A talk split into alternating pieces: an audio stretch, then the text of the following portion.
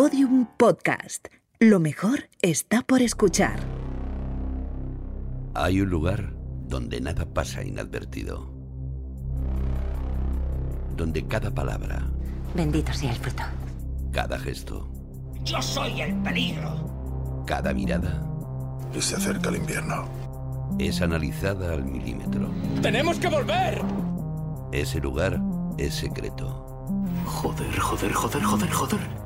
Pero nosotros podemos acceder a él. La verdad está ahí fuera. Laboratorio de Investigación de Series. Con los agentes Aurea Ortiz, Miquel Labastida y David Brieva. En Podium Podcast. ¡Estábamos tomándonos un descanso!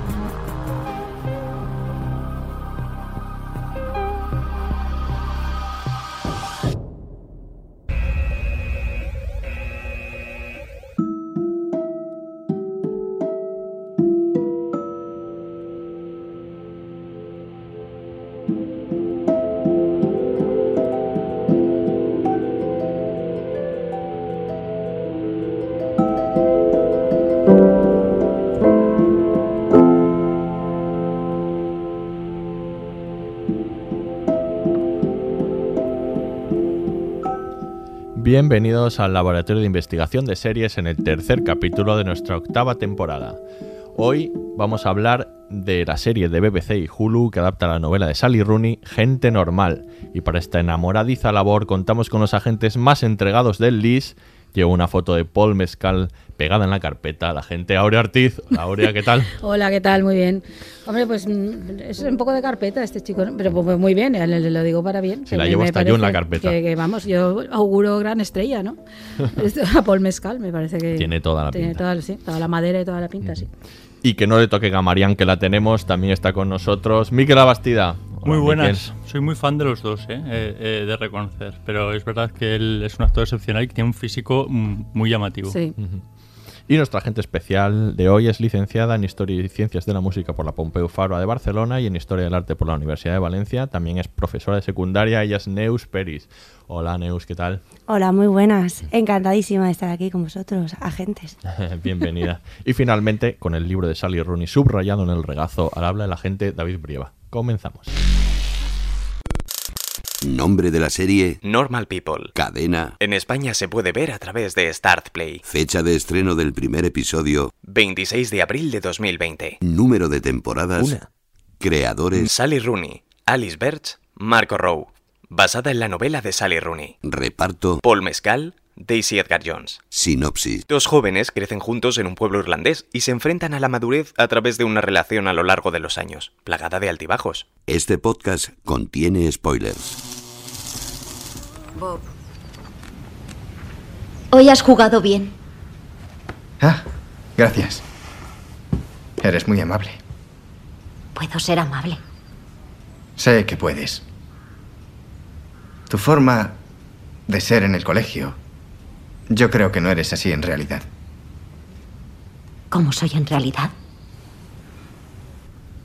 ¿Tus amigos saben que lees mucho? No, no les interesan esas cosas.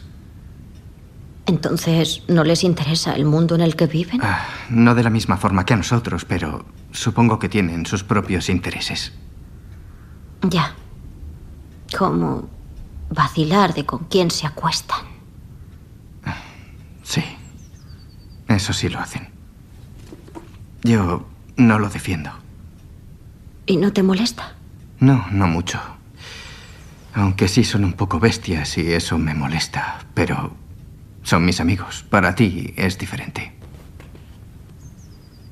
¿Por qué es diferente? Oye, el otro día dijiste que yo te gusto. Eh, junto a la fotocopiadora, lo dijiste. Sí. ¿Y lo decías como amigo o qué? No. No solo como amigo. Ya, eso me parecía, pero no estaba seguro. Verás, estoy confuso con lo que siento. Creo que eh, sería un corte en el colegio si pasara algo entre nosotros. Nadie tendría que saberlo.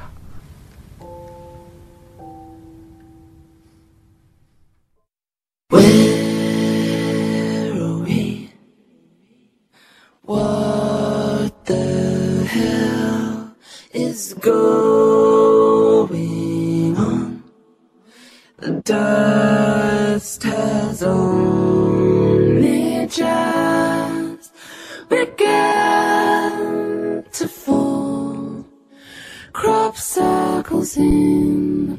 Bueno, pues vamos a hablar de gente normal. eh, Es que nos hemos quedado todos aquí un poco encantados, ¿verdad? Sí. Precioso. Sí. Has quedado ahí Nos hemos quedado encantados con este tema musical, sí, sí.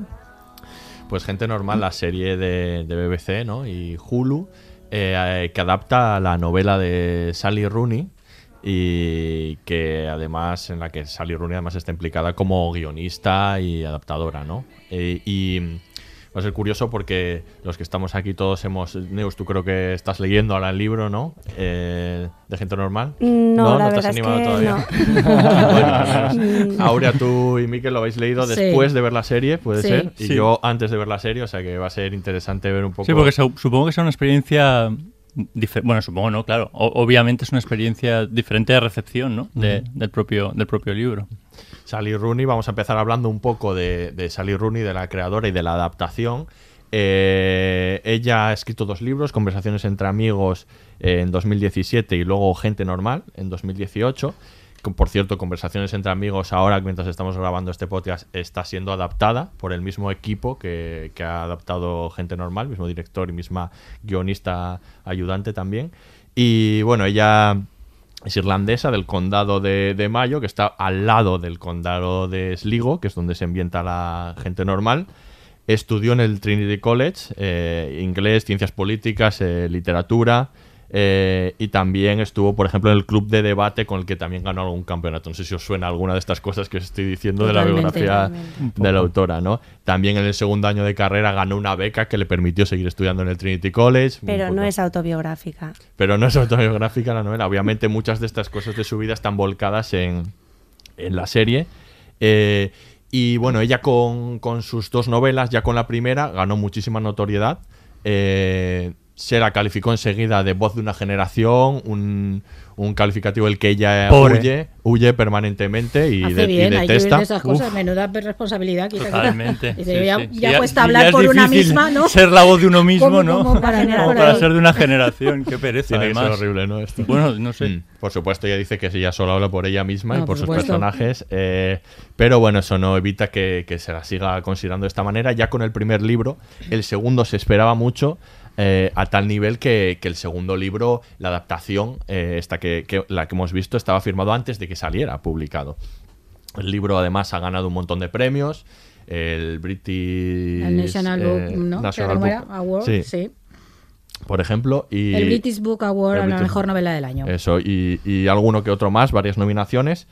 Y, y bueno, eso la, la ha convertido, digamos, en una, en una escritora estrella y cosa que no era tanto al menos cuando eh, se firmó la adaptación del libro. ¿no? Ha ido Mm. creciendo a, medida que salió gente normal y ha tenido más éxito, lo cual también implica pues mayor atención eh, a, la, a la- a la adaptación.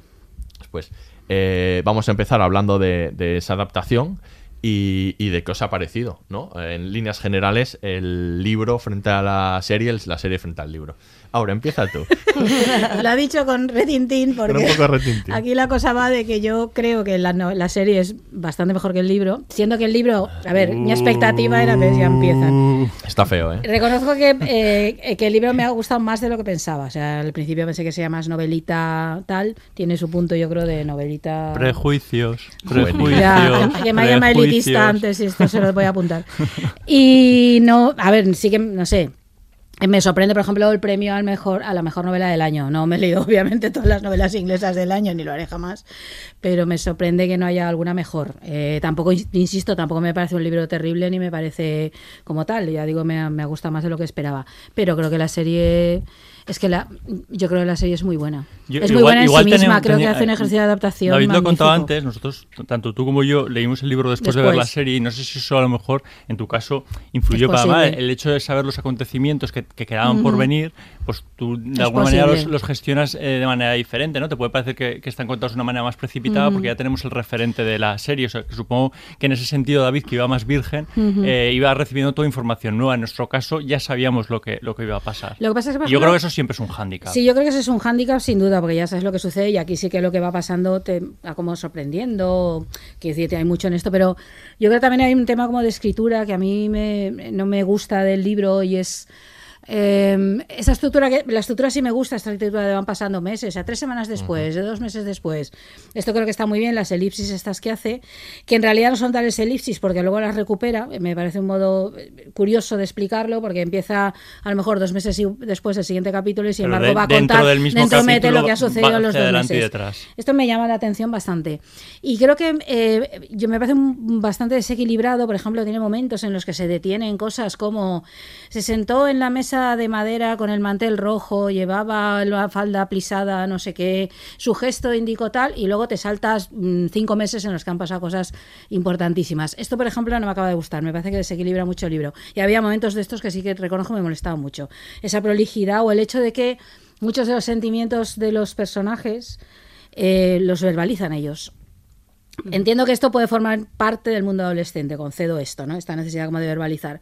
Pero a mí me parecía como muy evidente, que creo que es justamente lo que la serie consigue maravillosamente bien, expresar a través de las imágenes, no porque los personajes lo digan, es algo que tú ves, no que oyes. Y esto sí que me parece ahí esto, vamos, esta es mi opinión más o menos. Creo que al final también los acontecimientos se, se amontonan un poco, que pasan cosas muy grandes y muy graves y muy importantes y están como como explicadas en muy poco, muy poco matizadas, que creo que si en, si en el guion, fíjate que ya es autora del guion, creo que está mejor, está más equilibrado toda esa sucesión de acontecimientos. El guion. Ya está aquí mi cosa hater del libro. No, que yo decir- hater, a mí ¿eh? creo que me- precisamente todo lo que no le ha gustado a Aurea es lo que me gusta de- de- del libro, que se detiene en las pequeñas cosas y pasa por encima de las grandes cosas. Es verdad que, por ejemplo, no hay una descripción detallada de los personajes, los vamos conociendo a medida que, que avanza el libro. O sea, lo normal hubiese sido eh, pues presentarnos al No, me parece bien. de, de Conan como alguien mm, pues, un poco A mí no me gustan las introspectivo, descripciones en no sé qué, no sé las cuánto. salto, Todo eso ¿no? lo vamos adivinando. O sea, en el libro se adivinan muchas cosas, porque,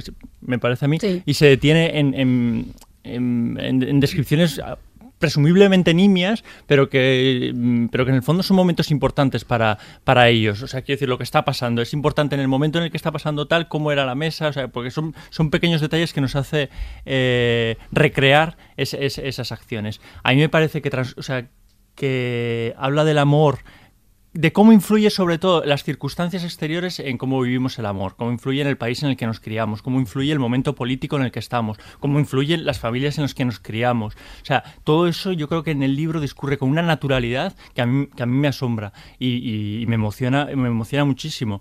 Y es verdad que mm, yo entré en el libro con bueno, cierto prejuicio, con cierta pereza incluso, porque ya había visto, eh, ya había visto la, la serie y, y me sorprendió la naturalidad con la que transcurren eh, la, na- la- la narración. La verdad es que me sorprendió para bien. A mí me gusta mucho el estilo de, de Rooney. Me parece que es un estilo como muy directo, muy, Total. muy minimal, muy, o sea, muy, muy de mucha economía del lenguaje, pero a la vez con eso consigue al- generar algo muy íntimo, que es parece muy raro, con algo tan directo, ¿no? Estoy súper de Como es como con eso. muy, muy natural. Y, y luego, bueno, respecto a, la, a lo que es la adaptación, eh, eh, Lenny Abramson, que es el, el El director, que, que es un poco el, el- el que lleva a cabo, el que consigue que se lleve adelante el proyecto, pero que solo dirige los seis primeros eh, capítulos, ¿no? La, la- la primera unidad, digamos. La segunda, la, la segunda parte la va a dirigir Hetty McDonald, que también es una directora muy conocida de, de Fortitude, Hit and Miss, o, eh, Regreso a Howard's End, eh, una- muchas series, pero Uy, bueno, sobre todo- me encantó. ¿Cuál? No- Hit and Miss no serie era- a reivindicar, por ¿Mm? supuesto, sí. Eh, también algunos capítulos de Doctor Who, pero bueno, sobre todo Lenny Abramson, que es el, digamos, el, el que lleva a cabo el proyecto, es director de una película que se llama The Room, bastante conocida, de Frank también. Pues todo en The Room él ya trabajó con la adaptación de un libro y también quiso que la, la escritora fuera la guionista, ¿no? Es un- algo que él repite. Y en este caso hizo lo, hizo lo mismo eh, con una con otra guionista que se llama Alice Birch, que es la que ha, digamos, la ha ayudado a construir algo audiovisual, un en guion audiovisual eh, a, a una escritora literaria. A mí me parece lo que estáis, como yo no, no he podido comentar puesto que no me he leído el libro, pero por lo que estáis diciendo es que veo esa sobriedad. A mí me ha llamado la atención el concentrarse toda la, toda la serie en un relato de, de una pareja y eso me ha llamado la atención porque podría haber sido pesado, que a cierto Sí. punto, pues por igual por la forma en la que tenía yo de consumir la serie, me ha resultado ligeramente cargante a veces solamente, pero Uy, veo que, uy, uy, uy, que- David. bueno, he empezado a dejar ahí un poquito.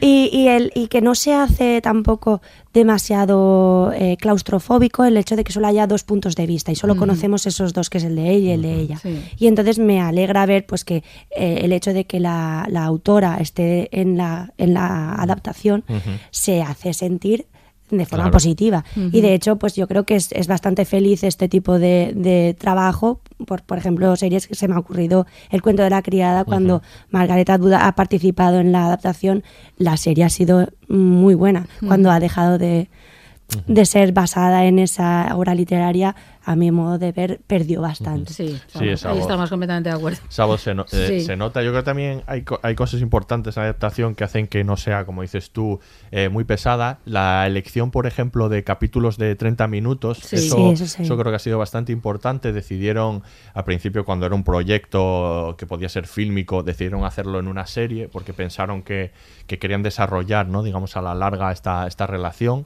Y luego esa decisión como de, en lugar de hacer seis capítulos de una hora o de la extensión habitual en las series dramáticas, utilizan más el formato que, que se asocia normalmente más a comedia, Sí. eh, pero que, que aquí funciona muy bien y que dosifica mucho y que encaja mucho además con las píldoras del, del libro, Claro, con estos los capítulos, capítulos sí. tan pequeños del libro y que podría hacer que es verdad que fuera demasiado denso todos esos momentos íntimos juntos, una hora, ¿no? A lo mejor Mm. yo creo que ahí también aciertan, ¿no? Que es, Sí. que es, una, es una buena idea. Y luego yo creo que han tomado una decisión inteligentísima que es no utilizar la voz en off.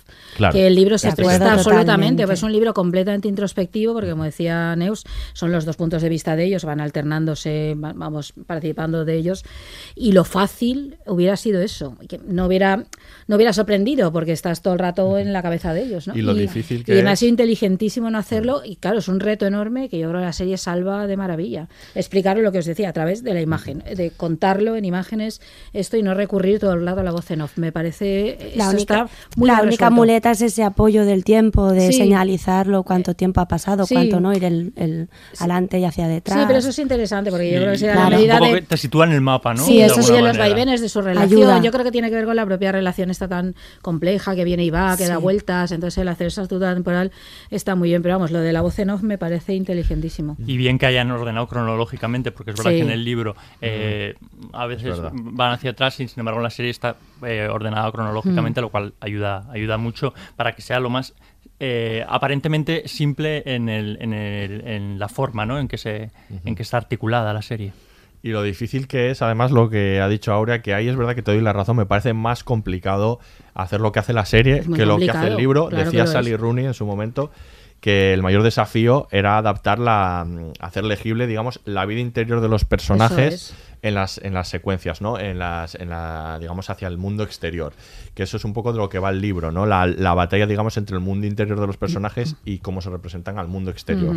Y, y esto es verdad que es dificilísimo porque en el libro hay monólogo interior que es muy explicativo, que, te, que entiendes, hace que entiendas perfectamente los personajes y la, la dificultad real de, de convertir eso en, en imagen. Y, y qué bien está eso. Es que Sí. eso me parece lo mejor de la serie, Yo, probablemente. ¿no? yo creo que hay un trabajo, entiendo que de guion, pero sobre todo de puesta en escena. Yo creo que ahí es un tema de dónde colocas la cámara, de cómo consigue, no sé, simplemente siguiéndoles los rostros todo el rato, ¿no? El, el crear esa idea de la cápsula en la que ellos dos están, la intimidad que bien expresada está, ¿no? Eh, que está en una relación íntima y, y, y cerrada que es propia. El hilo ese que les une todo el rato, tú lo estás viendo. Esto a mí me gusta mucho.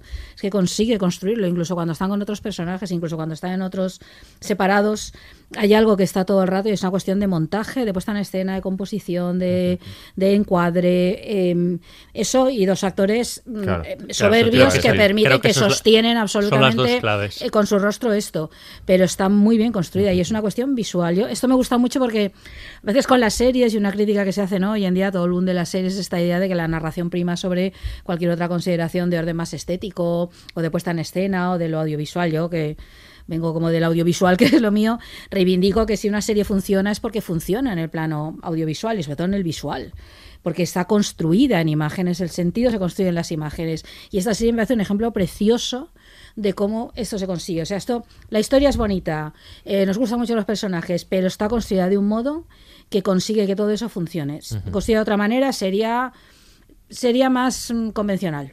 Totalmente. Sería una serie del montón. Y esta no es una serie del montón porque se ha hecho un trabajo en lo visual extraordinario desde mi punto de vista. Hay una complicidad increíble Sí. entre ellos dos y hay una complicidad también increíble de ellos dos con la cámara. Eso es, eso es, y- eso y, es. Y, y- y yo remarco mucho lo que tú decías, ¿no? Lo bien retratada que está la intimidad. Tanto que en algún momento como espectador te sientes incluso azorado porque es que estás como... eh, Demasiado cerca de Estás ellos. demasiado cerca de ellos. Como intruso. Estás demasiado cerca de ellos, con lo cual te apuras y está demasiado cerca de algunas sensaciones que has podido experimentar Claro, tú en tu vida. claro. Y entonces, claro, verlo eso tan bien retratado en, en una serie, a mí la verdad es que había momentos de verdad que se me erizaba la piel de decir, Pero es "Ostras, que, por ejemplo, mm". la, la primera... Es como si me hubiesen, como se- sentirse descubierto de alguna manera. Tiene algo de eso. Por ejemplo, la- la- su primera relación sexual, ¿no? Eh, que, que es el, el inicio del segundo capítulo, es una secuencia muy larga.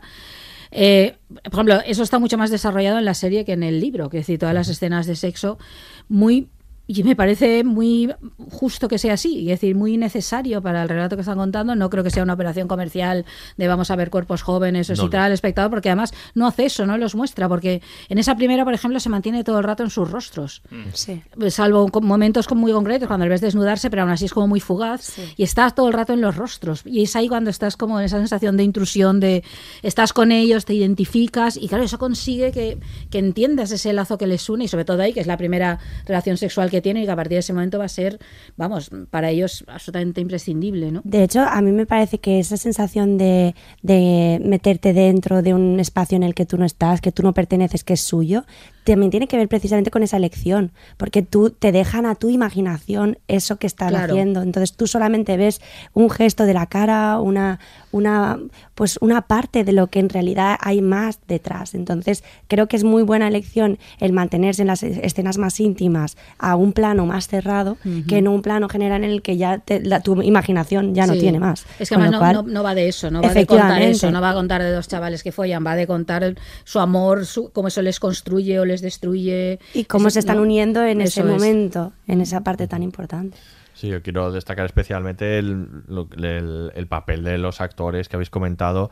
Eh, normalmente no es que le quite importancia en otras ocasiones, pero aquí me parece que era especialmente relevante que sí. ellos supieran expresar con muy poco, con miradas, Sí. Toda aquella vida interior que hay en los, de los personajes en el libro. Y, es- y es que son es, es estelar la actuación de, para mí, sobre todo Paul Mescal, Sí, yo también pero de los dos, ¿eh? y, y creo que están, están estupendos. Sí, yo creo que la de Paul Mescal nos sorprende más, por- primero por su físico, porque tiene un físico como muy rudo, ¿no? Muy de, muy de, pues, de jugador, ¿no? De, de- el deportista Irlandés colegio. total. De Peaky Blinders. irlandés. Claro, Es de Peaky Peaky Blinders Blinders, efectivamente, algo así, ¿no? Del, del aspecto. Y claro, tiene- derrocha una sensibilidad porque con un gesto es capaz de expresar tantísimo en un mundo. Me parece un El- actorazo. El, momento de sonrojarse. Claro. Eso es, es Sí. revelador. Es de repente un chaval que no, Sí, no es sí. capaz de sacarlo de dentro y cómo sale, sale cambiando su Claro, color. y un tipo tan, tan, Es- tan grande, Sí. con un cuerpo estupendo, ¿no? Sí. Que decir, claro, que esperas como otra cosa. Yo creo que ahí, por eso funciona también, me parece, la de ella me parece muy buena la interpretación, de verdad, también. Yo creo que los dos están soberbios. Pero él yo creo que nos sorprende un poco por esto, porque tiene como este físico como a la contra del personaje, ¿no? De la sensibilidad enorme que tiene, o de, bueno, de cómo va intentando tenerla, ¿no? Que a veces no la tiene, que la trata un poquito mal en algún momento, ¿no? Pero Él da muchas, hay muchas ganas de pegarle un pegarle, pues, entonces la trata mal, ¿no? Sí, Pero lo expresa de de- maravilla. Toda la confusión, yo creo que expresa muy bien el estado ese de confusión y fragilidad en el que están permanentemente, ¿no? Y de plenitud cuando llegan las escenas de sexo, cuando sienten que ese lazo les une mucho, eso lo expresan de maravilla. No te consigue, a ti- o sea, yo tenía sentimientos esos eh, encontrados con, con él, luego también me pasa con ella, pero sobre todo al principio, ¿no? De Claro. apiadarme de él, porque en el fondo le veía que estaba sufriendo todo el rato, pero por otra parte, eh, mm, las acciones que estaba cometiendo Sí. con ella me parecían atroces. eh, Era, era en plan, chaval, espabila ya. Sí, sí, espabila sí. ya, pero por otra parte es esa pena, ¿no? De decir, es que no puede, no da más de sí. A mí ahí me parece que igual entramos en el tema ya de adolescencia. Entonces, A ver, No es sé. que yo me suelo adelantar a los temas. lo digo por reservármelo. por. Vamos Era una- era un pasaron apunte. cosas ahí que. Espero. A ver. No, vamos a acabar un poco antes con el libro también Sí. y con la Yo, adaptación. yo creo que un acierto de la serie, por ejemplo, al inicio, eh, que ahí sí que comparado con el libro, creo que el libro pierde y creo que objetivamente, es, es que, bueno, también que entiendo que es una necesidad de, a la hora de construir una serie y de aprovechar los espacios, es que hay mucho más espacio del, del instituto, por ejemplo, que en, la, que en la novela. Gran parte de las conversaciones que ellos tienen fuera, todas las primeras conversaciones de la novela, sí. se da la mayoría, muchas de ellas en el instituto. Y por ejemplo, en el instituto es cuando crea la, la De hecho, la serie empieza así, con un plano, la vemos allá desde atrás caminando por el instituto y luego la cámara adelante y caminando. Claro, eso permite visualmente crear el vínculo entre ellos. Todo el rato estamos viendo cómo él la mira fugazmente sin que ella lo vea, Totalmente. cómo él le mira, eh, cómo, aunque estén compartiendo espacio con otros, de pronto ella está allí detrás, se, le- se levanta alguien y él está detrás. Yo creo que eso, claro, desde el minuto uno, porque se, claro, se ha de ser el espacio del instituto, no puede estar en otro lugar. La novela sí que puede contar cosas, como es un monólogo interior, pueden contar hasta cierto punto lo que sienten por otro o cómo les despista, pero tú tienes que mostrarlo. Yo creo que a mí, a mí es que a mí los primeros capítulos de la serie me gustan muchísimo, que toda la parte está del instituto, de cómo van configurando esos encuentros, desencuentros, con el uniforme puesto, creo que es muy importante esto, ¿no? Eh, físicamente.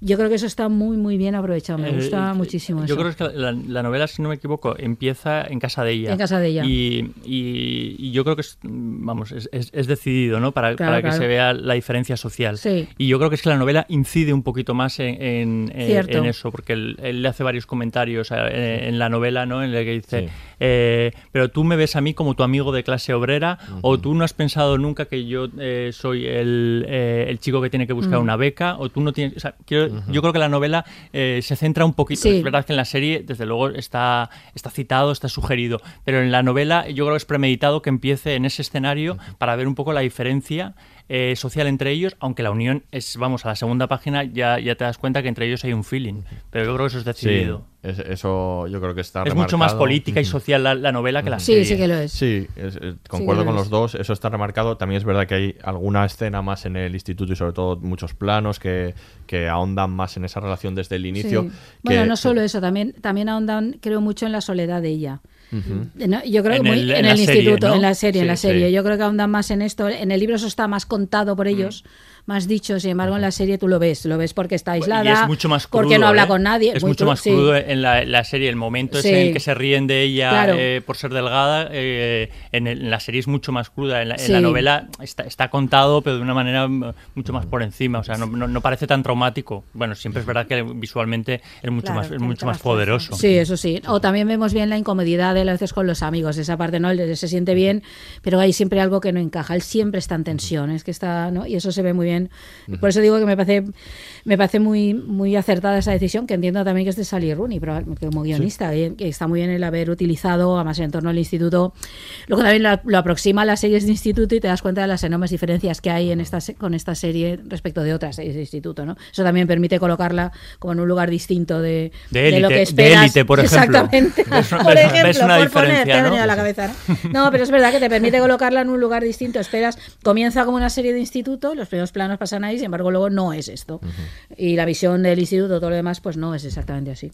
Además de esto, hay que decir que en realidad la, la adaptación es bastante fiel. Hay Sí. muchos diálogos extraídos Tal, tal cual. directamente de, del libro. Yo veo algunas diferencias. Me gusta de la serie más que del libro eh, que sea capaz de, de construir algunas escenas de tanto de Marianne en el club de debate, debatiendo sobre política, como de Connell en clase, que expresa eh, lo que en el libro solo se nos cuenta Eso todo el es. tiempo, que son muy inteligentes. Claro, es que Solo- eso se verbaliza en el libro y ahí tú lo ves. En el libro solo se dice continuamente que ellos dos, eh, el uno al otro, se llaman muy inteligentes, como las personas más inteligentes que conocen el uno al otro, también en esta exageración de, ¿no? Del amor, Del claro, amor. Pero, pero realmente sí parece que lo son. Y en el, y en el el- en la serie sí que se nos muestra más. Y luego, mm, alguna diferencia así eh, evidente, por ejemplo, son las escenas, tanto en, en la serie aparece esta, esta em, escena de ellos cuando están en Italia, que se van al pueblo, que me parece una escena bastante rica, que no aparece, y sobre todo del libro echo de menos en la serie, la única escena probablemente o el único momento que echo de menos es hacia el final. eh, hay un momento en el que Connell va a una lectura y conoce a un escritor. Eso te iba a decir. Esto lo echo mucho de menos porque justifica un poco más el final del libro. O sea, el hecho de que Connell eh, esté más interesado en la escritura y justifica un poco más lo que luego hablaremos que sucede en el final. Todo este momento de él como... Es el único momento en el libro en el que él se demuestra ser un poco brillante, ¿no? Porque va un poco en contra de la mayoría en el libro, porque él, él hace un comentario así como que mm, no encuentra sentido a- al, al tipo de lecturas, ¿no? Que, que es, esta- es una, es una lectura de un- varios fragmentos de, de- de- del libro. Y entonces parece una, una opinión un poco generalizada y el autor ya se fija en él y ya ve una mente diferente y una forma de actuar diferente. De hecho, Claro. le pregunta hasta el apellido, como con este nombre me tengo que quedar. Y él se queda con el gusanillo de, de que al final el autor que ha ido a leer ahí, pues le ha gustado, ¿no? El- un poco lo que hace, Y, dicho, sí. y emularlo de alguna manera. Pero bueno, quitando eso, yo creo que hay. hay la adaptación es, es bastante fiel y, y, bueno, en fin, una gran adaptación por todas estas cosas que hemos comentado. Una- De un libro que se llama. Vale. Sí. No, ya espera, te iba a dar- antes ya- de lo del título, Vale, es que te quiero a preguntar dar a ti que leíste el libro Sí. antes. ¿El final te dejó tan... es tan demoledor Devastado. en el libro como en la serie? A mí devastado El- completamente. en el libro. Sí, devastado. Es que Pero ¿no te parece mucho más devastador en la serie? Es que a mí me lo En parece. el- en la serie es más Pero no sabía si era porque había visto No, la no, la- serie. Yo creo que en el libro está es No, más no, la- orgánico, es Sí. No sé, no te acaba de dejar. Yo el final de la serie parece devastador de cómo que no se El- separan. Por una parte, intelectualmente lo entiendes y dices, tienes razón. Neus nos mira con cara de que ella está ahí con el Eh, final. ah, no, no vamos a hablar del Yo final. estaba- Es que no hacemos más, no es que hacemos más que adelantarnos a, a Yo lo que pasa es que me quería limitar a analizar. Yo no quería meterme en el plano subjetivo de qué me había parecido a mí el final. No, no, Pero no, si aquí, vamos a aquí- hablar del aquí hay que más- mojarse a tope. Ahora aquí hemos venido a quitarnos final- a calzón el final quitado. Dejémoslo para el final. No, yo, yo, yo quería saber por eso, por Sí, saber si el- sí. la lectura No, es así. eh, claro. la, la lectura del libro eh, para mí resultó devastadora y la serie es- lo único que llegó a hacer es rematarme Más. de- de- Vale, más vale, todavía, ya ¿vale? está. Este- Pasemos al título. un- ese, exactamente, un libro que por otro lado se llama Gente Normal. Que es un Ah, título sorprendente, ¿no?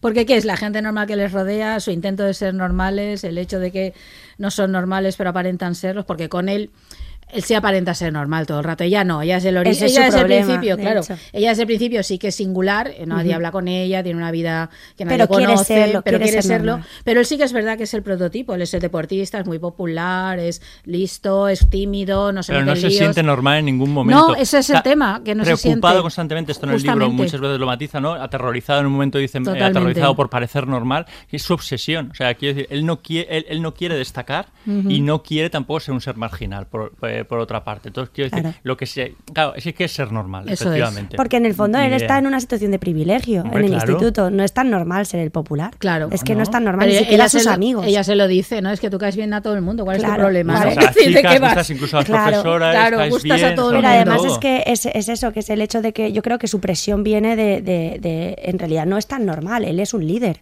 aunque no lo quiera y aunque en realidad se esté, se esté muchas veces mordiendo la lengua para no decir lo que, lo que realmente está pensando por no perder a sus iguales. Pero vuelvo a decir que igual nos Claro, yo estamos creo, pero yo creo que él se No, minusvalora, No, está bien. eh, se minusvalora porque no se siente, o sea, quiero decir, no- él no se siente un líder. Y entonces es como que de, de- de alguna manera se siente un poco impostor, como, ¿por qué Sí. soy yo el líder? Si realmente no valgo tanto, porque es que en realidad él eh, todo el, todo el rato está como eh, flagelándose. Entonces él sí que ansía. Creo que, eh, claro, la normalidad sería estar contento consigo mismo y ellos, Sí, ninguno está contento consigo mismo. Y no lo está ni en el instituto que es líder, ni en la universidad que no es nadie. Pero yo creo que el título tiene, mucho, que, sus- tiene perdón. mucho que ver con la adolescencia. Sí. ¿no? Porque en la adolescencia ser diferente eh, Uy, es muy complicado. Es Muy complicado ser, ser- ser- Depende, yo creo. Bueno, pero igual eso lo aprendemos con los años. Pero en el momento en el que eres eh, adolescente, eh, sí que tratas de. Bueno, a ver, por norma general y Diferente, si según te- en qué. Yo creo que si te pones tú la etiqueta de ser diferente, Claro. eso está perfecto. Quieres estar Claro. Sí, distinguido, es que te la pongan vez es no fatal. Claro, Eso claro, es, claro. Eso, eso es, es. claro, si te consideras tú y lo consigues y consigues ser diferente por tu forma de ser, vas a ser más feliz que si te dicen tú eres diferente y por eso te rechazan. Claro, pero yo creo Mm. que es una reflexión que aprendemos con los años. no sé yo si con 14, 15 años somos capaces, o sea, de, de ¿sabes? Tú lo ves eso No lo sé porque no, podría no puedo volver a los 14, 15 años. Pero ella los ve Ojalá. todos los días. Yo los tengo todos los días ahí delante y creo que aquellas, aquellos no son tan... A ver, hay una situación obviamente de encontrarte a ti mismo, es la adolescencia, no sabes quién eres, estás creándote, pero en el hecho de crearte, si vas poniendo piezas que te hacen sentirte diferente de algo que tú no te crees, no te consideras, vas construyendo y poco a poco yo creo que sí que van encontrando una estabilidad. Y sí que yo, yo veo a muchos chavales y chavalas que, que en el marcarse esa diferencia, que son cosas que externamente desde una edad adulta ves como, bueno, que de diferente tiene esto. Ya, ya, ya. Pero para ellos pues, claro, un pelo claro. verde, un, ¿sabes? Un collar aquí pegado, tal, o un marcar más esto o más lo otro, les hace sentirse de alguna forma construidos. Y creo que el, el elegirlo tú es fundamental. Sí. En cualquier caso, vamos, edad adulta, edad adolescente. Sí, no o- depender de la mirada de los otros. Efectivamente. Enti- Entiendo que es eso, ¿no? Que, la Pero tú no crees que en la es adolescencia eh, necesitamos la aprobación todo, Claro. todo el rato? De tus iguales, Sí, Mm. claro. claro. De tus compañeros, ¿no? De tus Sí. amigos, obviamente Sí, no de como tus le padres. pasa con él, vamos, en, Exactamente. continuamente. Bueno, pues vamos ahora a escuchar un fragmento, uno de, de mis favoritos de, de la serie, y seguimos hablando de gente normal. He invitado a Rachel a la puesta de largo. ¿Qué? Le he pedido a Rachel que vaya a la puesta de largo conmigo. Para. ¿Qué? Para aquí.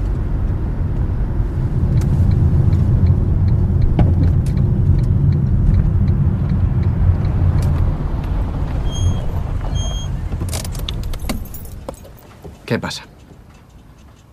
¿Y quién va a ir con Marianne? No lo sé. Así que puede que no la invite nadie y que no vaya. Sí. Puede, no sé. ¿Y no crees que deberías haberla invitado tú, dado que te la follas todos los días? No digas palabrotas. Pues explícamelo con tus palabras, con él. ¿Cómo es ese acuerdo vuestro? Marianne viene a nuestra casa, te acuestas con ella y no le está permitido contárselo a nadie. ¿Cómo que no le está permitido? ¿Has hablado con ella en clase? ¿Delante de tus amigos eres simpático con ella? ¿Hablas con ella? ¿Le dices hola por lo menos? Dudo que le importe si le digo hola o no. ¿Te la estás follando? ¿Quieres dejar de decir eso? ¿Te la follas y ni siquiera le dices hola en público? Lo estás tergiversando. ¿De qué tienes miedo? ¿De lo que pensará la gente si se sabe que te gusta? ¿Sabes qué pienso de ti? Que eres una vergüenza. Y me avergüenzo de ti. Mamá, ¿a dónde Me vas? vuelvo en autobús. ¿Pero qué? Sé más normal, ¿quieres? Si me quedo diré cosas de las que me arrepentiré. Mamá.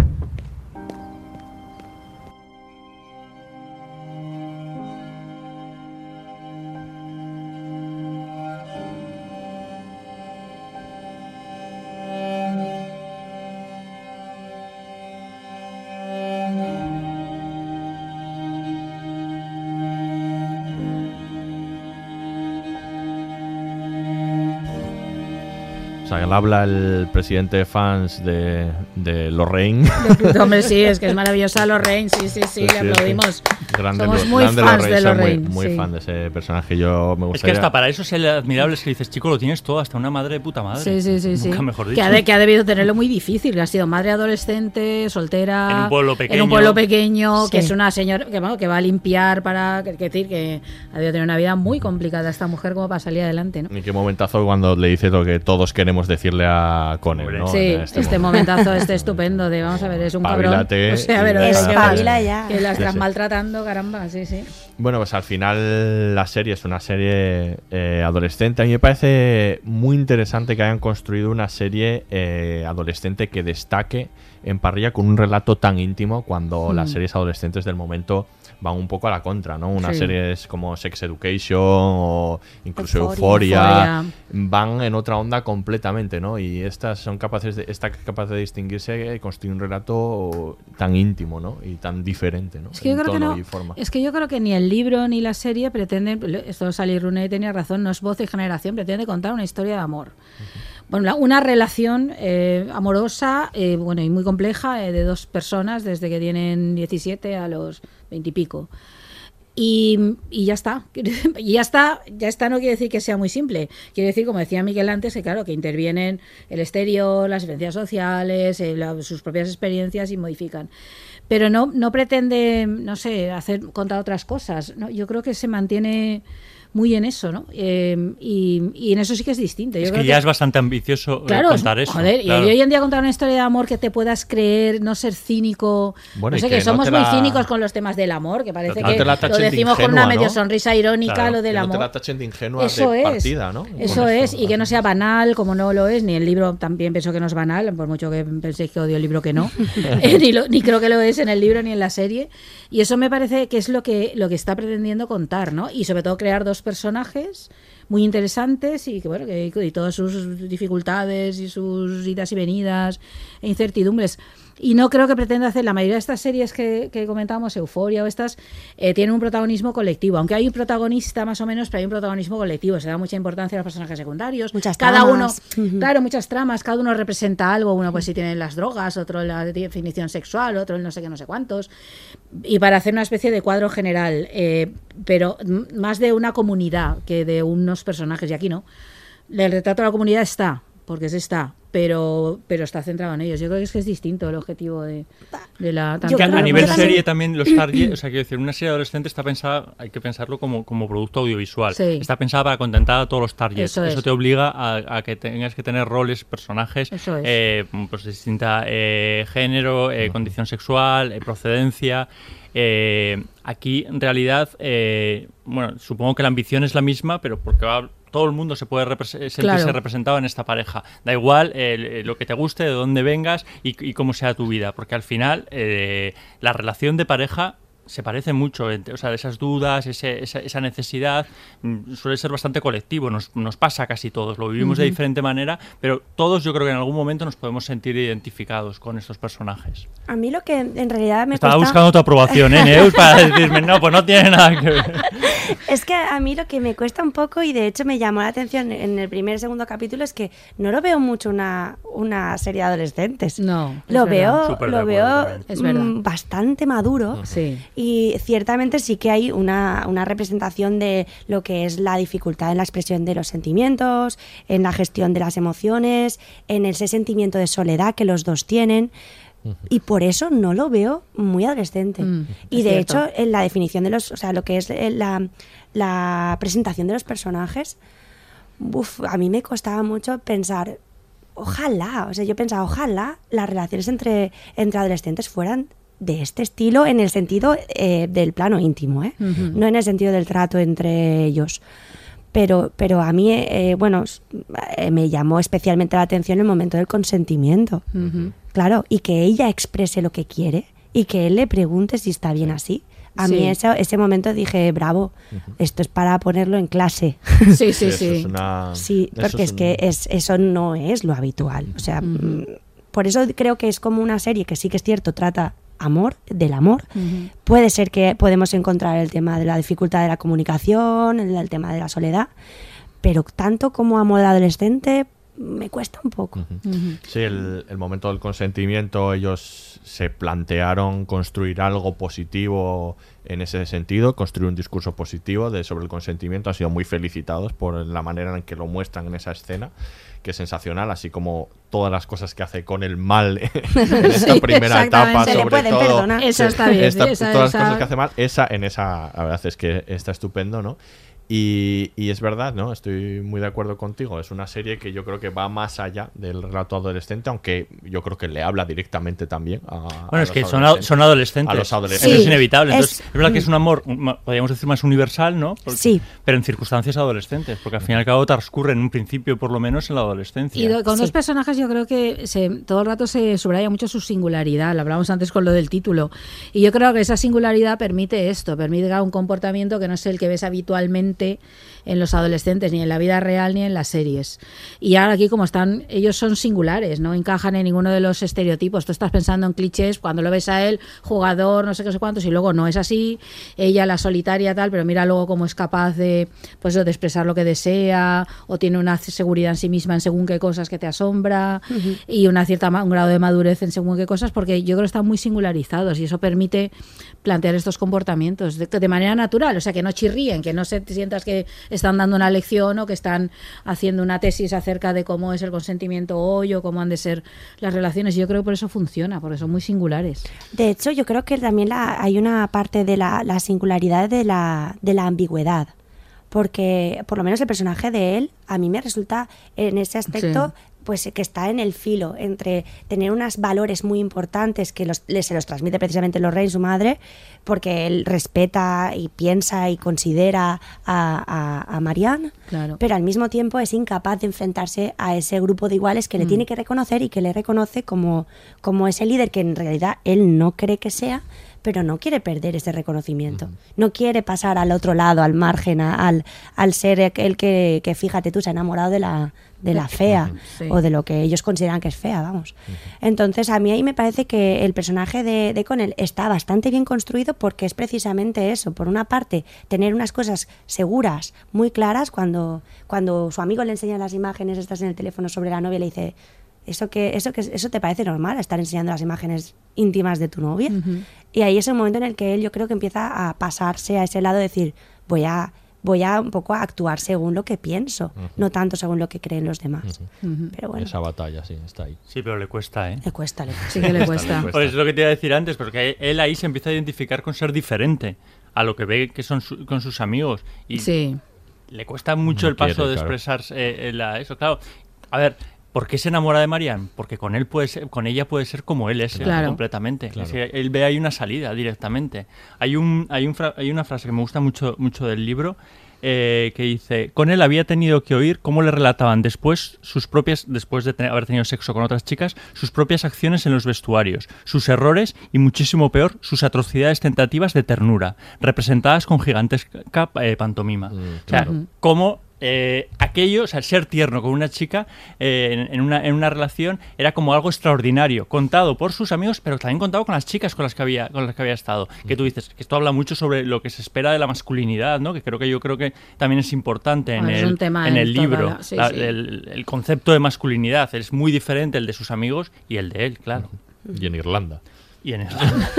Sí, en un pueblo pequeño. En un claro, pueblo sí, pequeño, sí, ¿no? sí, Igual. pequeño de Irlanda, ¿no? Sí, sí, sí, Sí, sí. totalmente. Luego hay- que es- eh, pero que no deja de ser llamativo, ¿no? Que a una chica le llame la atención que un chico quiera ser tierno con ella. Claro, y que precisamente que él pueda ser así con. Claro, o Marianne, sea, que si tú quiere, dices, ¿no? "Ostras, Porque esto tendría que estar salvo". dentro de la lógica, pero, Sí. pero no. Otra cuestión interesante del libro es que es la, la- la temporalidad de la historia que nos está contando, que no deja de ser una historia actual de nuestro tiempo, pero a la vez, mm, aun existiendo la, la comunicación, se escriben mails y hay mensajes, no es importante. Si la comparas con esas otras series de las que hemos hablado, con la podría, podría destruirte mismamente, con que, Con que- Euphoria. con Euforia, con, con Sex Education, ¿dónde está toda esa tecnología? No es una historia que pese a ser propia de nuestro tiempo, podría ser también de cualquier otro, ¿no? Es que yo creo que ahí hay un juego, a mí, bueno, a mí me parece muy atemporal. Primero porque no utilizan prácticamente las redes sociales, o cuando las utilizan es de una manera muy secundaria, porque sí que utilizan, utilizan las pantallas, se comunican a través de ellas y tal. Pero yo, por ejemplo, sobre todo en los primeros capítulos, eh, puedes pensar que está ambientada en los años 70 perfectamente. Sí. Entre los uniformes, la estructura social, ¿no? Y luego creo que también eh, eh, está jugado mucho en la imagen, en el vestuario, que tiene un punto atemporal muchas veces, ¿no? Que, no, que tampoco identificas exactamente como de hoy, no ya solo en ellos, sino en general en los demás, ¿no? Yo creo que es muy deliberado, ¿no? Esta, que también está en el libro, ¿eh? esta ausencia como eso de el mundo de las redes, que tan importante es y que, todos creemos que viven completamente enganchados al móvil, que sí, que hay muchísimos adolescentes que están completamente enganchados al móvil, aquí esto no lo ves, ellos viven como en la realidad, no viven en lo virtual. Y a mí esto me parece muy llamativo y creo que es una, es un punto de vista de la escritora que se ha mantenido en la serie. Me, me llama la atención porque me parece difícil. Es que si quieres construir un relato hoy, no puedes obviar de ninguna manera que hay que tienen en- eh, identidades en las en las redes. Pero podría en las ser- redes hay una imagen. Pero de podría ellos. ser también una intención de a quién va de- dirigido ese mensaje, ¿no? Porque al fin y al cabo, eh, las series de Sex Education o, o Euphoria podrían, eh, se puede entender claramente que está dirigido a un target de, de gente joven. Pero a mí me parece que esta novela y esta serie no miran tanto a ese público joven por precisamente esa representación de la comunicación Pero- en, las en el mundo virtual. Pero es llamativo porque la escritora no tiene 30 años, es decir, ella es joven. A lo mejor Sí. podríamos esperar Sí, esto a lo mejor de una, de una persona de otra 27. generación, ¿no? Sí, y sí, ella sí, forma parte pero también de esta puede ser generación. el hecho de, de estar ambientado en una zona rural, Sí. bueno, rural, es que eh, Irlanda yo creo que mm, no es, no es necesariamente rural, pero sí que no es urbano. Exacto. Necesitan el coche constantemente, él está siempre conduciendo, llevando a una o llevando a la otra. Y mm, a mí eso me parece también muy acertado ver que, que eh, existe en este mundo actual una forma distinta que no es esa, ni eh, la completamente alejada de lo que es siglo XXI, ni al- tampoco eh, propiamente urbana o... Eso es, eso es muy importante, eh, que la ambientación, porque además Sally Rooney peleó eh, en la venta de los derechos que la adaptación siguiese haciéndose en, en Irlanda, en un pueblo, en el pueblo en el que está ambientada. Eso me parecía muy importante, que no se la deslocalizaran y la llevaran a una ciudad o a otro sitio, ¿no? Y yo creo que le da el carácter también a los personajes y el Muchísimo. tono y el ambiente también a la serie. Y el contexto económico. Es Claro, que después claro. de la crisis de 2017, Claro. Irlanda quedó fuertemente sacudida y yo creo que eso también tiene mucho, tiene mucho peso en el, en el- en el- en el relato. Eh, la única red social, ya que hablabais de la red social que se cita, se, se- se menciona, es Facebook. Facebook. ¿Hay algo menos adolescente Exacto. que Facebook? ¿Conocéis a algún adolescente que, Que utilice Facebook? Facebook, ¿Face sí. No, es que es muy llamativo. A mí me resulta muy llamativo. Muy, muy llamativo esto. Sí, porque un recurso, por ejemplo, de muchas series o relatos o películas hoy en día, porque claro, manejar las redes en un guion es muy complicado. O las comunicaciones, porque te obliga a construir un relato de otra manera, porque la gente está hipercomunicada. Entonces es difícil ocultar cosas, difícil construir un guion donde todo el mundo, no sé, los típicos trucos esos que hacen de, ay, me deja el móvil, pero ¿quién se deja el móvil? Porque no, no te queda otra, porque a ver cómo, de, cómo construyes algo sin que pueda comunicarse, ¿no? Hoy en día. Entonces, por ejemplo, un recurso que está, yo creo que está pasando, que muchas series están se están ambientando, por ejemplo, en los 80 o en épocas Sí. donde no están, que creo que hay una parte que tiene que ver con la mirada al pasado, pero creo que tiene que ver con la dificultad de construir guiones, con el hecho de que todo el mundo está pegado a un móvil y tú puedes comunicarte con cualquiera en cualquier momento. Y entonces tienes que justificar todo el rato que no llevas móvil, o me me quedas sin batería, o que es- claro, este tipo de cosas, ¿no? Eh, pero yo creo que aquí no, va, no es eso, yo creo que aquí es como deliberadamente pues eso, como, a- no sé si es porque está contando una historia de amor, porque quiere que eso, eso esa especie de atemporalidad que, que creo que juega absolutamente a favor. Por lo menos en la serie juega a favor. En el libro yo creo que se hace menos evidente, pero en las imágenes se hace muy evidente todo, ¿no? Esa idea de, bueno, esto podría suceder en los años 70, sin ningún problema. Quizá también, no sé qué pensabas tú, Neus, es que igual hay una parte de, de adolescentes, siempre, eh, quiero decir, las ficciones retratan a esos adolescentes obsesionados con las nuevas tecnologías y las redes. Igual hay, hay una parte de los adolescentes que no están tan obsesionados con, con las redes. Desde luego. ¿Sí? Y, y sí, sí, además yo creo que, que depende muchísimo, como estamos diciendo, de, de dónde vives. Porque estoy, bueno, yo no he, no he trabajado con adolescentes fuera de un ámbito como el urbano, pero, pero yo estoy segura de que adolescentes que viven en zonas mm, con una densidad de población menor harán otro tipo de uso de las Sí, redes sociales. seguro. Estoy súper convencida. Y de hecho, eh, incluso en un ámbito como el que, pues la ciudad de Valencia y tal, eh, con 14 años tienes de todo. Tienes gente que su forma de pasar el tiempo es estar eh, scroll en Instagram y otra gente que es pues eh, hacer calistenia, que me he enterado ahora mismo de lo que significa. O sea, hace dos semanas, que es practicar el, el com- co- ejercicio. comparte con nosotros. El ejercicio físico con tu propio peso. Esto, esto a mí me ha ¿Perdona? Eh, Habéis visto en el río hay unas barras, Sí. no, no Ah. los Sí, ejercicios sí. de, de los señores ma- señoras mayores que hacen así, Sí, sí. mueven cositas, Sí. sino que son unas barras y tú simplemente te, te cuelgas Ah, y haces vale, dominadas sí. y tal. Bueno, pues esa es su forma de relacionarse, tienen sus equipos de, de practicar deporte. Que no quiere decir que no sean ajenos a- al mundo virtual. Obviamente el mundo virtual está súper presente. Pero creo que hay muchas formas de acercarse. Hmm, hmm. Sí, yo también lo creo, por eso, por eso lo comentaba. que a veces los- la- las ficciones se obsesionan con, Sí. con ese adolescente hiperconectado. Y también yo creo que existe un, un adolescente que no está tan hiperconectado. Pero también muy a raíz de lo que, eh, bueno, muchas de las cosas que he escuchado a Aurea es que no dejamos de pensar que la ficción es una forma de documentar la realidad y en, el, en realidad es que es una exageración. Claro, Ni- por pero gran- claro, es que Sí, sí. Ni, ni los adolescentes están obsesionados eh, a 100% con las redes sociales, ni todos, ni, ni al 100%. O sea, que habrá gente que sí y habrá gente que no, pero que hay un problema en la hora, a la hora de gestionar ese, esa, esa pequeña adicción en muchos casos, eso sí, eso sí que está pasando. Y cada vez es mayor la adicción a las redes sociales. La ficción siempre tira estereotipos, hay que recordar eso. o sea, hay que decir, sale un periodista en la ficción, siempre es una vida frenética y luego la realidad es que no es tanto. Pues con los adolescentes pasa lo mismo, ¿no? El sí. estereotipo es, pues eso, eh, estar obsesionado con las redes sociales. Y seguro que lo sabrá, claro, pues como todo en, en- en la vida, pero no tiene por qué ser una condición indispensable. Efectivamente. Has intentado cuatro veces a- hablar, Y David, no, y las cuatro te, te lo he estropeado. No pasa nada, yo eh, disfruto escuchándote, Miguel. Menos ahora que voy a Envíale un contar... WhatsApp. Me manda un WhatsApp. Miquel, que hola. intentaba cuatro veces Miquel, ya. Me callo ya. Que decía Lenny Abramson, el director, que, que lo que le había capturado de la novela y quería el, el convertir en serie era el tratamiento que hacía la autora de la adolescencia. ¿no? Un tratamiento sin cursilería, muy realista.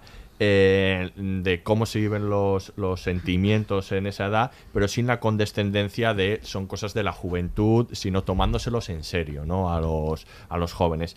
Eso le, le gustaba mucho porque desterraba, digamos, los tópicos de esa edad, de son cosas tontas de la edad, o las patologías, o, el tratamiento casi patológico de los adolescentes de solo son sexo sin relaciones íntimas, ¿no? Destruía muchos de estos eh, mitos. Y eso yo creo que está muy bien Sí. eh, reflejado en la serie, ¿no? Es una serie sobre adolescentes que se siente más real, ¿no? Que otras en ese sentido. Sí. ¿Qué os Sí, yo sí lo creo, sí, sí. Yo desde luego el retrato de ese momento en el instituto mm, me pareció todo, mm, claro. muy acertado, la verdad. Y en ese sentido sí que mm, creo que eh, es, es, a- es de agradecer. Que, porque, como decía, no creo que esta serie llegue a muchos adolescentes, pero quizá si llega a una etapa de la juventud que puede llegar a verlo. Y, mm, y puede sí que muchísima gente se sienta reconocida en, en ese, en ese punto de estar con este o estar no estar dentro de ese grupo de la gente que, que, que vive bien dentro del instituto. Hay gente que lo pasa fatal en el instituto. Y, y- y la dificultad es expresar ese momento de qué me está pasando, por qué me pasa a mí esto. Y el hecho de que, te, que tú tengas la capacidad de decir lo que piensas, como le pasa a Marianne, que yo creo que muchas de las veces que ella dice lo que, lo que le pasa por la cabeza no cae bien, es una borde, es tal, es simplemente porque es una tía que en el fondo está siendo como ella es, sin tratar de gustar a los demás. Y eso, eso es así, cae muy mal.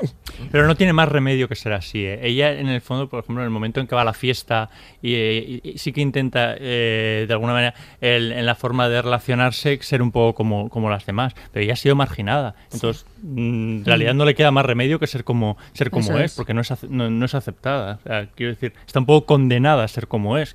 Que, que bendito sea, por otra parte. Desde luego. También en ese momento de la fiesta, em, que es, es- es odioso ese momento, la verdad, creo que ahí ella está viendo que puede llegar a acceder a ser, a ser a- ya no que ser querida, pero ser aceptada. Hmm, y entonces es. ese proceso de, ostras, es que estoy casi ya dentro, y de repente llega ese... Capullo. mm, sí, ser maligno, que, que se toma esa, ese tipo de libertad y ella eh, ahí no es que tenga que ser, es que no hay otra opción.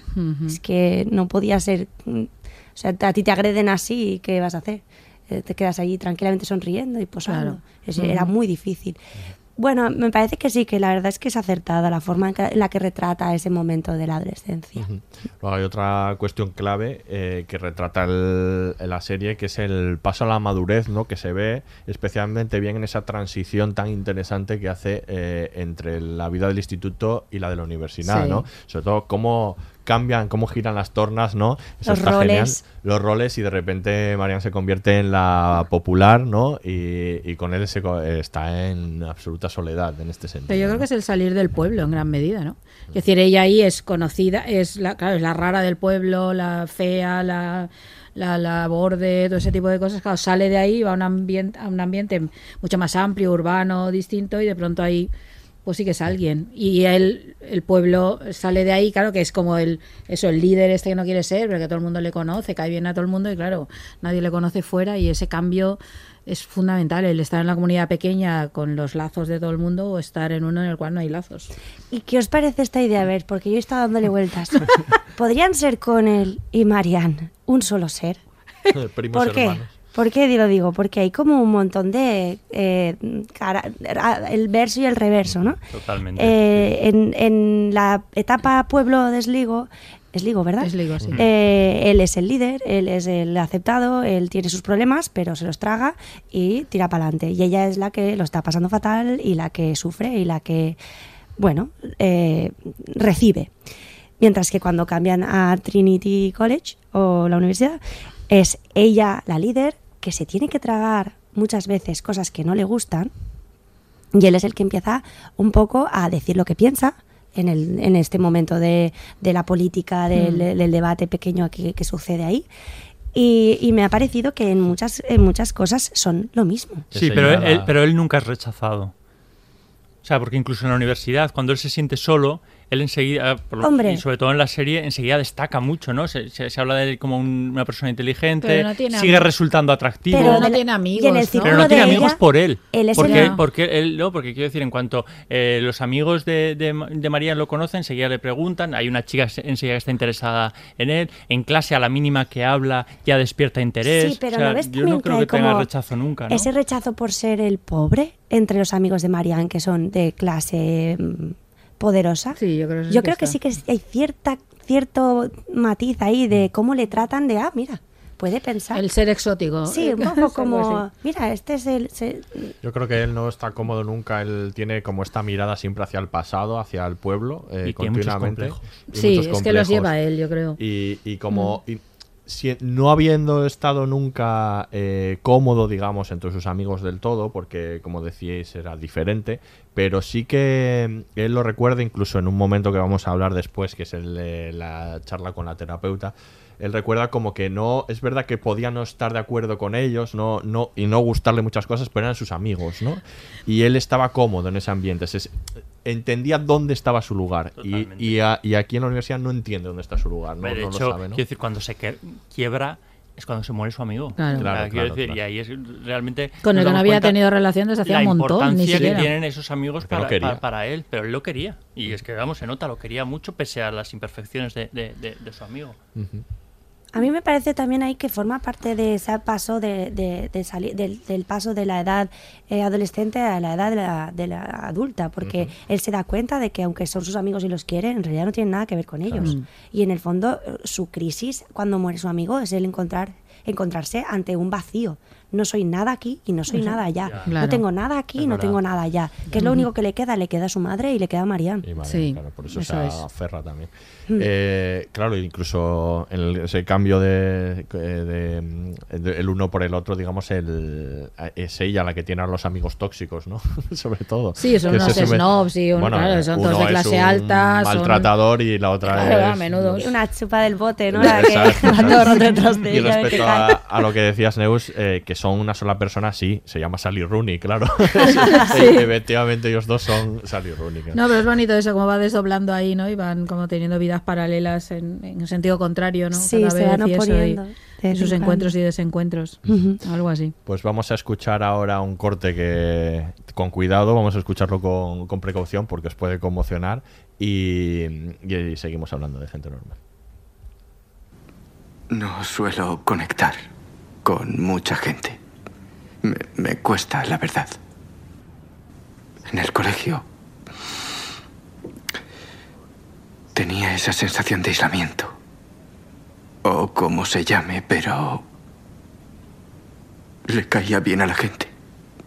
En todo. Y aquí no creo que... eh, siempre cayera bien.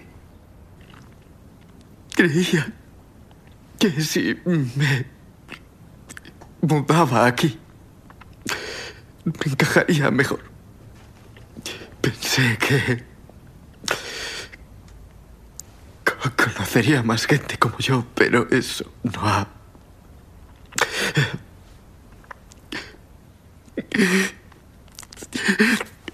Dejé Carrickly pensando que podría tener una vida distinta. Pero odio esto y ya no puedo volver. Porque esas amistades ya no están y... Y Rob ya no está y no puedo, no puedo volver a verle. No, no puedo recuperar esa vida. Lo siento.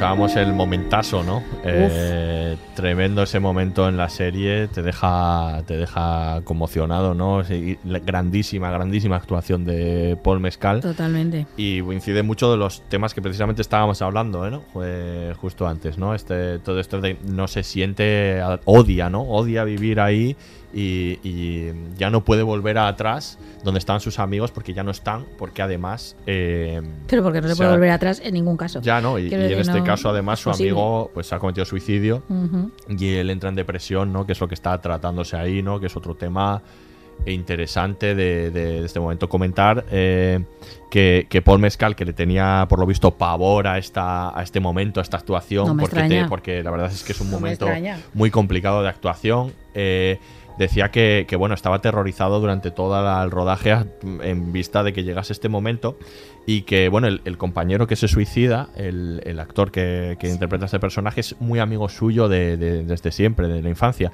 Y cuando estaban en la lectura de guiones todo el equipo eh, tuvo que interpretarlo y no sabía muy bien, era el primer intento y rodeado de gente, estaba muy nervioso, pero cuando por fin lo hizo y lo interpretó, eh, se levantó y decía que su amigo, que lo conocía desde siempre, era el típico chico irlandés duro, de los hombres no lloran, y, y que cuando levantó la vista estaba llorando a moco tendido, dijo, vale, esto, esto, va, Funciona. esto va a funcionar. Voy ¿no? por buen camino. Una interpretación fabulosa que habla también de otro de los temas ¿no? de la serie, que es la depresión, eh, muy bien tratada en este caso. ¿no? ¿Qué opináis? Nos hemos Es que nos hemos quedado porque es como tan duro esto, yo qué sé. Bueno, Bueno, es- trata del parte de, claro, la depresión suya. eh, recordamos que está relle- tiene que rellenar un formulario que al momento de rellenar Sí, el sí, formulario es tremendo. tremendo Es que sobre sus ahora. su- sobre si tiene tendencias suicidas. Recordamos que su amigo se ha suicidado. Sí, sí, sí. Claro, que claro. que todas las tema de- opciones le parecen válidas, que cualquiera de las opciones, ¿no? está que le plantean el formulario. tema de la, de la depresión y el posible suicidio en la juventud en esta época, ¿no? No, y el suicidio de alguien integrado, que se suponía que era del grupo de los guays del instituto, que yo creo que esa idea es central. Quiero decir, si, eh, si uno piensa en de suicidio, siempre va a pensar que va a ser el marginado, ¿no? O alguien como, como Marianne, yo que sé, que ha Exacto. vivido siempre al margen y puede estar ahí, ¿no? Pensando, ¿para qué estoy aquí si nadie me hace ni caso, ¿no? Y claro, yo creo que eso golpea todavía más, ¿no? Ese no es el amigo raro el que se suicida, es el, el, el divertido, el que siempre está de WhatsApp, el que es el, ¿no? El que, el que vive la vida de una manera como muy despreocupada y sin embargo este se suicida, ¿no? Y claro, es como dar el golpe de toda la vida anterior que era. Claro, o sea, la es vida que anterior. Yo creo que esa es la clave. Claro, es como eso. que te abre los ojos. ¿Cómo es mi diciendo- vida? ¿Cómo es- era es mi como un vida paso a la anterior? madurez. Claro. No, y como decir, ah, que todo el mundo tiene problemas, Claro. que no solo soy yo. Que Claro. durante un momento, de, o sea, durante el resto de mi vida creía que todos ellos vivían felices, que eran unos borregos que iban en rebaño y hacían no sé cuánto, pero no, es. en realidad ellos también tenían problemas, cada uno los suyos. Y entonces quiero decir, ahí se te desmorona el mundo. Sí. Porque es que te, te das cuenta que ni tú eras tan diferente, eh, que a lo mejor no prestaste Claro. suficiente ate- eh, atención y que la vida es eso. Que la y vida ni es lo una eres, y de ni lo eres ahora en plena depresión, Claro, que esto claro. le pasa a todo el mundo. Claro. que, que, que, tu singularidad no es tal, que- Claro, que, que claro. los otros están ya. mal, ¿no? O también este, esta dificultad para expresar lo que se Claro. siente y la necesidad de expresar lo que sientes no solamente a la persona a la que amas en ese sentimiento amoroso, sino que tú tienes que expresar también lo que sientes a tus amigos. Sí. Y eso él no lo había hecho. Solamente expresaba lo que sentía y- y, como podía con Mariana y su madre. Claro, es que él oculta tantas cosas. Sí, Toda sí. la etapa del instituto, esa que él oculta todo, ¿no? Oculta Pero, su claro, relación se da cuenta que no principal. eres el único que lo oculta, Claro. porque Claro. también Eso es. Efectivamente. Claro, claro, también, o sea, efectivamente. fondo- Él llevaba los demonios por dentro, del que le hablan no. que bebía mucho últimamente. ¿Cómo no he podido adaptado. verlo? ¿Cómo no, no hemos sabido Pues establecer porque, esos lazos de porque todo comunicación? el mundo lleva su ¿no? máscara, se está Claro. ya un poco que en el Exacto. instituto, en el fondo, al final, probablemente Mariana es la única que no la llevaba, como decías tú antes. Sí. Que es la única que se manifiesta, que Pero dice, ¿qué haces mirando por la ventana? Es mucho más interesante que me lo cuentas adiós. Y sin embargo, ella ¿No? va a buscar que, que le hagan daño. Claro que al sí, final. o sea, que es una, especie de, de la autolesión eh, mm, practicada por una, una persona eh, externa a ti, pero, Sí. pero ella lo, lo pide. Pide que le hagan daño. Y al final también hay un problema de comunicación obvio y, y grandísimo con su madre y su hermano. No, no, el problema de comunicación es brutal. Eso y es en el mal, caso de eso- con él, Lo de la familia de. Claro. estamos. Ahí entramos en el, en el tem- en Es- uno de los es temas tremendo, es claros del tremendo. libro. Leía, hablemos ahora sobre eso. Le- veía un, un meme yo muy divertido que salía el tomo de, de gente normal, ¿no? Esto es gente normal con su grosor. Y luego salía un libro súper finito al lado. Decía, esto sería gente normal si Connell y Marianne realmente se comunicasen. y es que básicamente Definitivo. es eso, ¿no? La incomunicación es uno de los temas de la serie y es muy frustrante. Pero es asombroso porque la consiguen una comunicación brutal, ese hilo que les une, ¿no? esa intimidad que tienen, ese sentirse absolutamente pegados el uno al otro, aunque estén lejísimos, ¿no? y que nosotros sentimos como tal, es esta, pero esto no evita la la- el malentendido permanente, ¿no? Como cuando él no tiene dinero y se va, A y entonces el- ella ha entendido que la está dejando, que a mí yo reconozco que ese momento en la serie me dejó descolocadísima. Yo, ahí, ahí, por ejemplo, está mejor explicado en el libro, debo Sí. decir. Pero, pero en la serie fue como un momento, ¿qué pasa aquí? Pero mal que luego lo explican en el siguiente capítulo, porque no entendía nada. O sea, era como. Y es simplemente que no, tan simple como no decir, mira, como no tengo dinero, me tengo que ir al Claro. pueblo a trabajar. Pero díselo, ¿no? Pero O- díselo. puedo quedar aquí? Pe- O me, O o me puedo que- quedar aquí que no tengo que- sitio Y donde su amigo dormir. le está diciendo, pero se lo has dicho ya, y se Claro. lo has dicho Claro, ya, se claro. lo has dicho ya.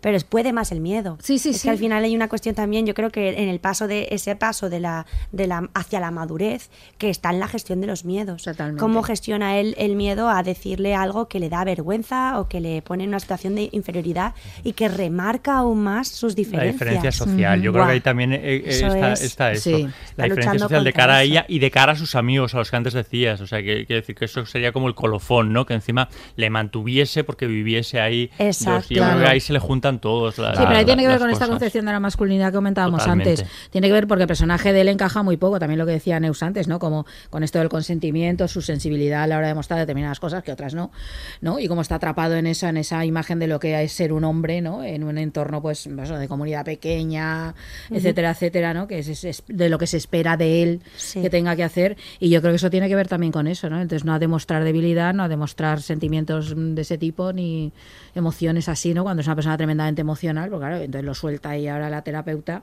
cuando se hunde completamente, ¿no? Después de todo, Claro. de todo lo que, lo que ha sucedido, ¿no? Que ella no, ella, bueno, ella tiene sus otros demonios que van por otras vías, pero ella siempre es capaz de decirlo. De ella, de hecho, es la que ella le dice me gusta. Que a mí, en ese momento a mí me gustó mucho porque de pronto mira la chavala esta que, que, lanzada y que estupenda, sí, que sí, tampoco sí. es tan habitual, y el otro que le dice ahí vacilando y con esta manera tan dubitativa de, de- hablar claro, de y ¿te gusto como amigo? ¿Te gusta? No, no, del otro. Es como, Del otro, con claro, el- ¿no? con el del otro. ¿Te hago un mapa o cómo De hecho, también ella es capaz de pedir que le hagan daño y a cierto punto rechazar ese, ese Sí. también, esa agresión y decir hasta aquí. Y ella también es la que va y le vuelve a buscar a él. Sí. Y la que creo que trata también muchas veces de poner las cosas sobre la mesa y, y- y- y tratar de establecer esa comunicación que él, él es casi que incapaz. No, es incapaz, de completamente. Pero incluso en la primera relación sexual que tiene es ella también la, la activa. La de Sí. nos desnudamos ya, no aquí no él, no aquí no. De mi- en mi casa mañana llega y nos desnudamos ya, y otra vez es como, y ya, y eso que es su Sí, primera sí, vez, sí. ¿no? Claro, obviamente que está Sí. deseando por una parte, está todo el deseo ahí, ¿no? Y esa También la- necesidad, pero por otra es proactiva completamente, y el otro está todo el rato, ¿no? Ahí de... Ese paso también, ese momento de ella tener tomar tanta iniciativa, Ujú. yo también lo leo como esa necesidad de sentirse aceptada porque tener con esa edad él ya ha tenido prácticas sexuales y ella no. Y entonces esa iniciación al sexo con él y que, y que ella la demande de esa forma Sí. tan explícita, eso también es un momento de decir yo, yo quiero estar ya ahí, o sea, Claro, yo no claro. quiero ser más Quiero la ser como los demás. Quiero ser como, Quiero los, ser como demás. las demás, sí, Pero sí. a él ahí le influye que después de darse el primer beso ella, ella le confiese que es el primer beso. Claro. Entonces él que ya es un pupas. Eh, otra, responsabil- otra responsabilidad más. Ah, que encima voy a ser... Ser el y primero. él que está todo el rato con la cabeza para aquí y para allá, ahora voy a ser el primero, a ver si la otra... Es que piensa mucho ese chico. Es que a mí- Piensa hay demasiado. muchas veces que digo, chico, de verdad, actúa más, eh, Sí, deja de pensar. Sí, o sea, una inteligencia sé un poquito más simple. Sí. A lo mejor es que soy... un- Bueno, a lo mejor no, yo soy un simple, entonces claro, digo... Pues, Muy coño, poca que que inteligencia se- emocional y mucha va. inteligencia. Exacto, eso es. un Yo poco. me revolvía Eso es, tiene. veces, digo, de verdad, en serio.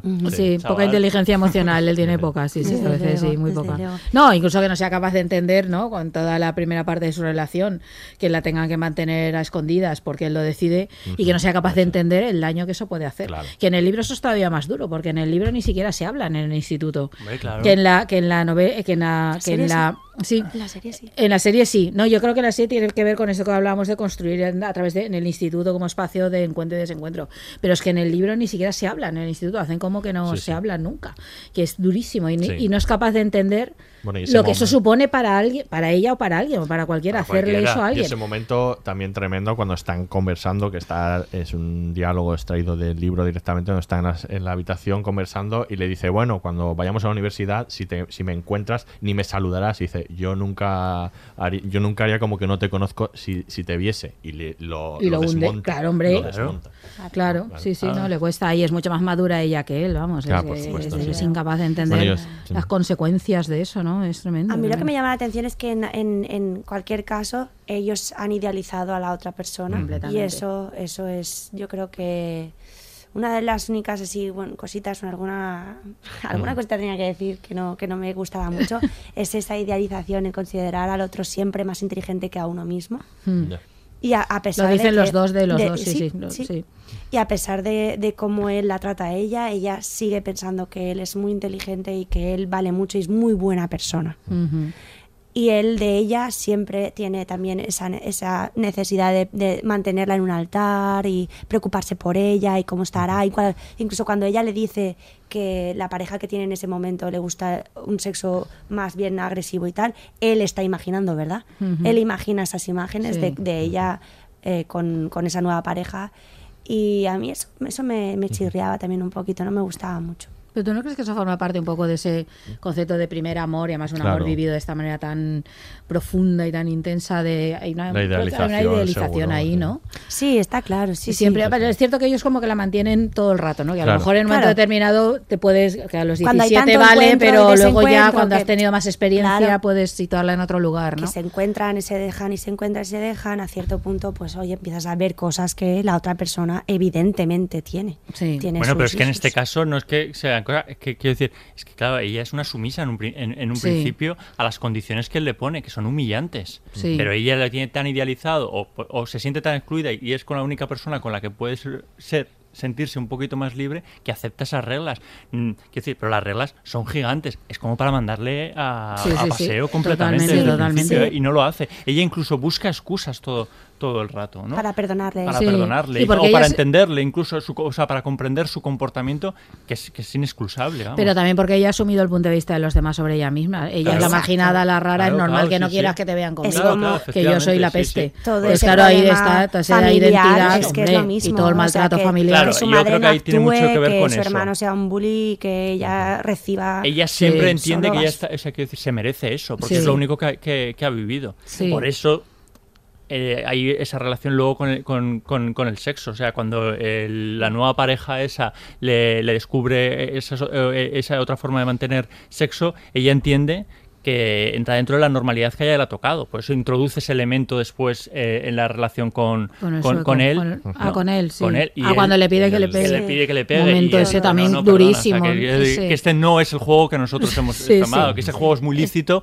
Si, si lo quieres con otras parejas, lo habéis decidido los dos, pero nosotros no tenemos este juego. Sí, sobre todo porque es como malversar la relación, ¿no? Que decir, han mantenido Son unos su códigos- relación está es que como son unos códigos que ellos no tienen establecidos. Está al margen de todas esas cosas y hay una pureza ahí, digamos, por más más que se encuentran donde se encuentran, hay malentendidos, pero hay una pureza en eso que de pronto ella ahí rompe, ¿no? Y él también lo rompe en otros momentos, sí. No sé si me equivoco al recordarlo, igual lo recuerdo mal, pero puede ser que al principio de sus relaciones ella le pregunte si alguna vez le pegaría. Sí, se lo dice. Sí, O sea, sí, que se no si le haría de- daño, no, no hay si le dice pegaría o le haría daño. Algo de Él le dice, yo jamás te haría daño. Sí. Y luego le hace daño de muchas maneras. Eh, sí.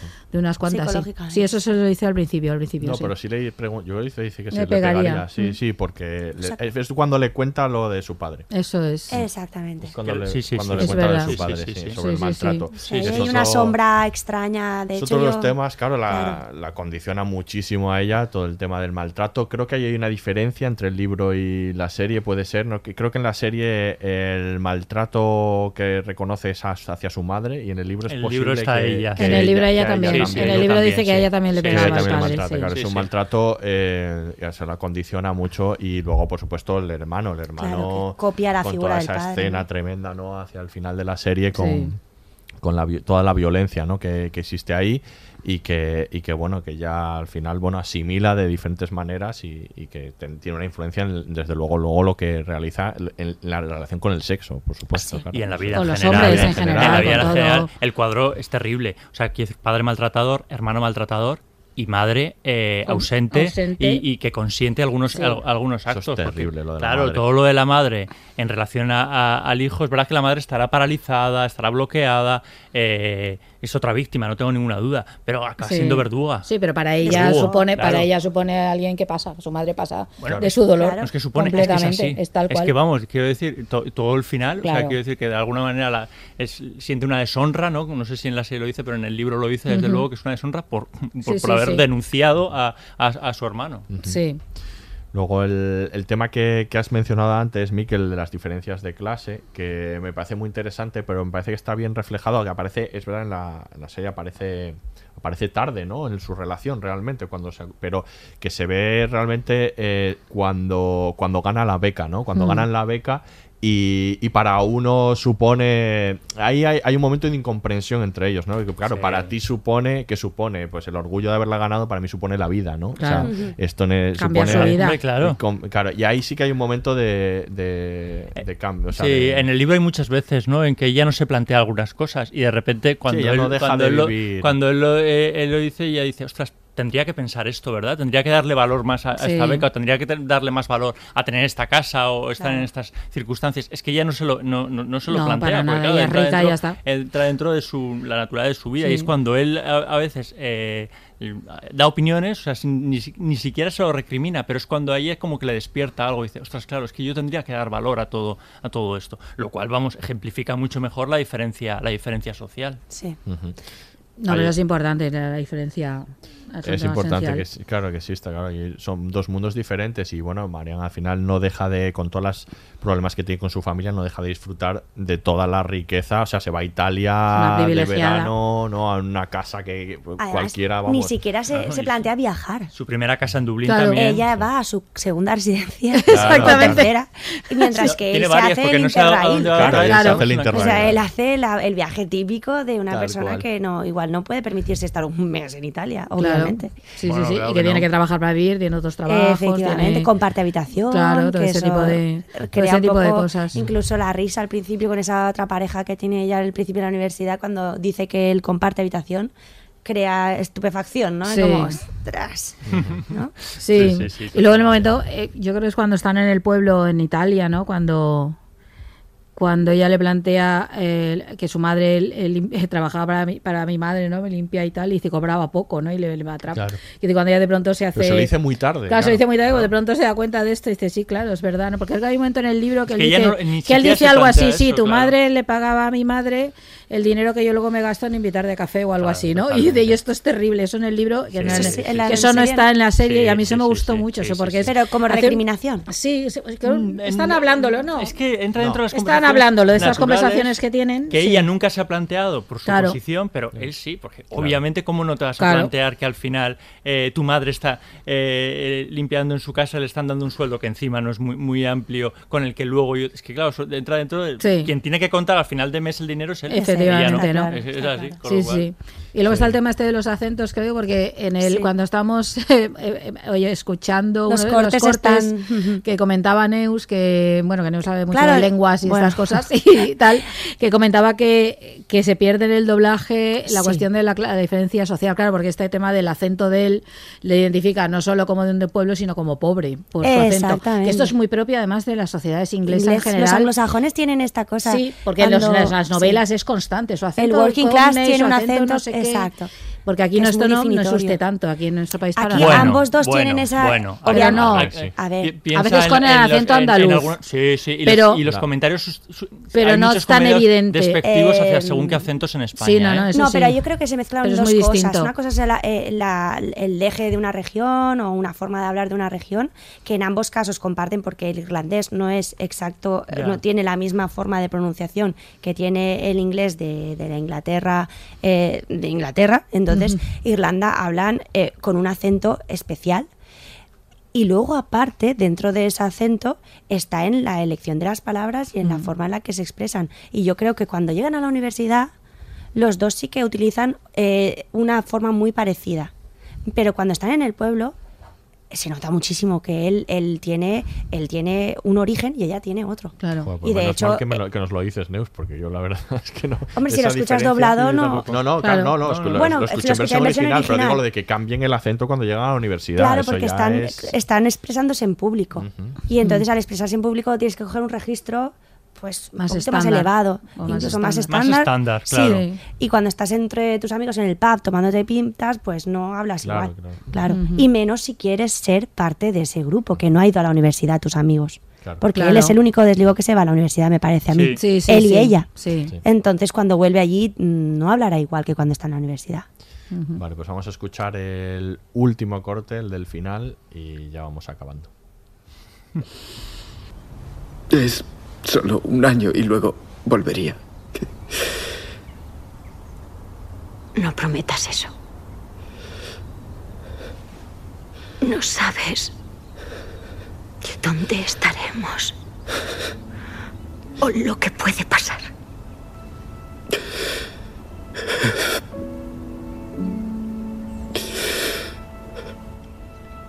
No estaría aquí si no fuera por ti.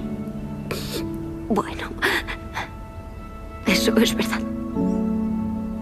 Es decir, estarías en otro sitio muy distinto. Serías una persona distinta.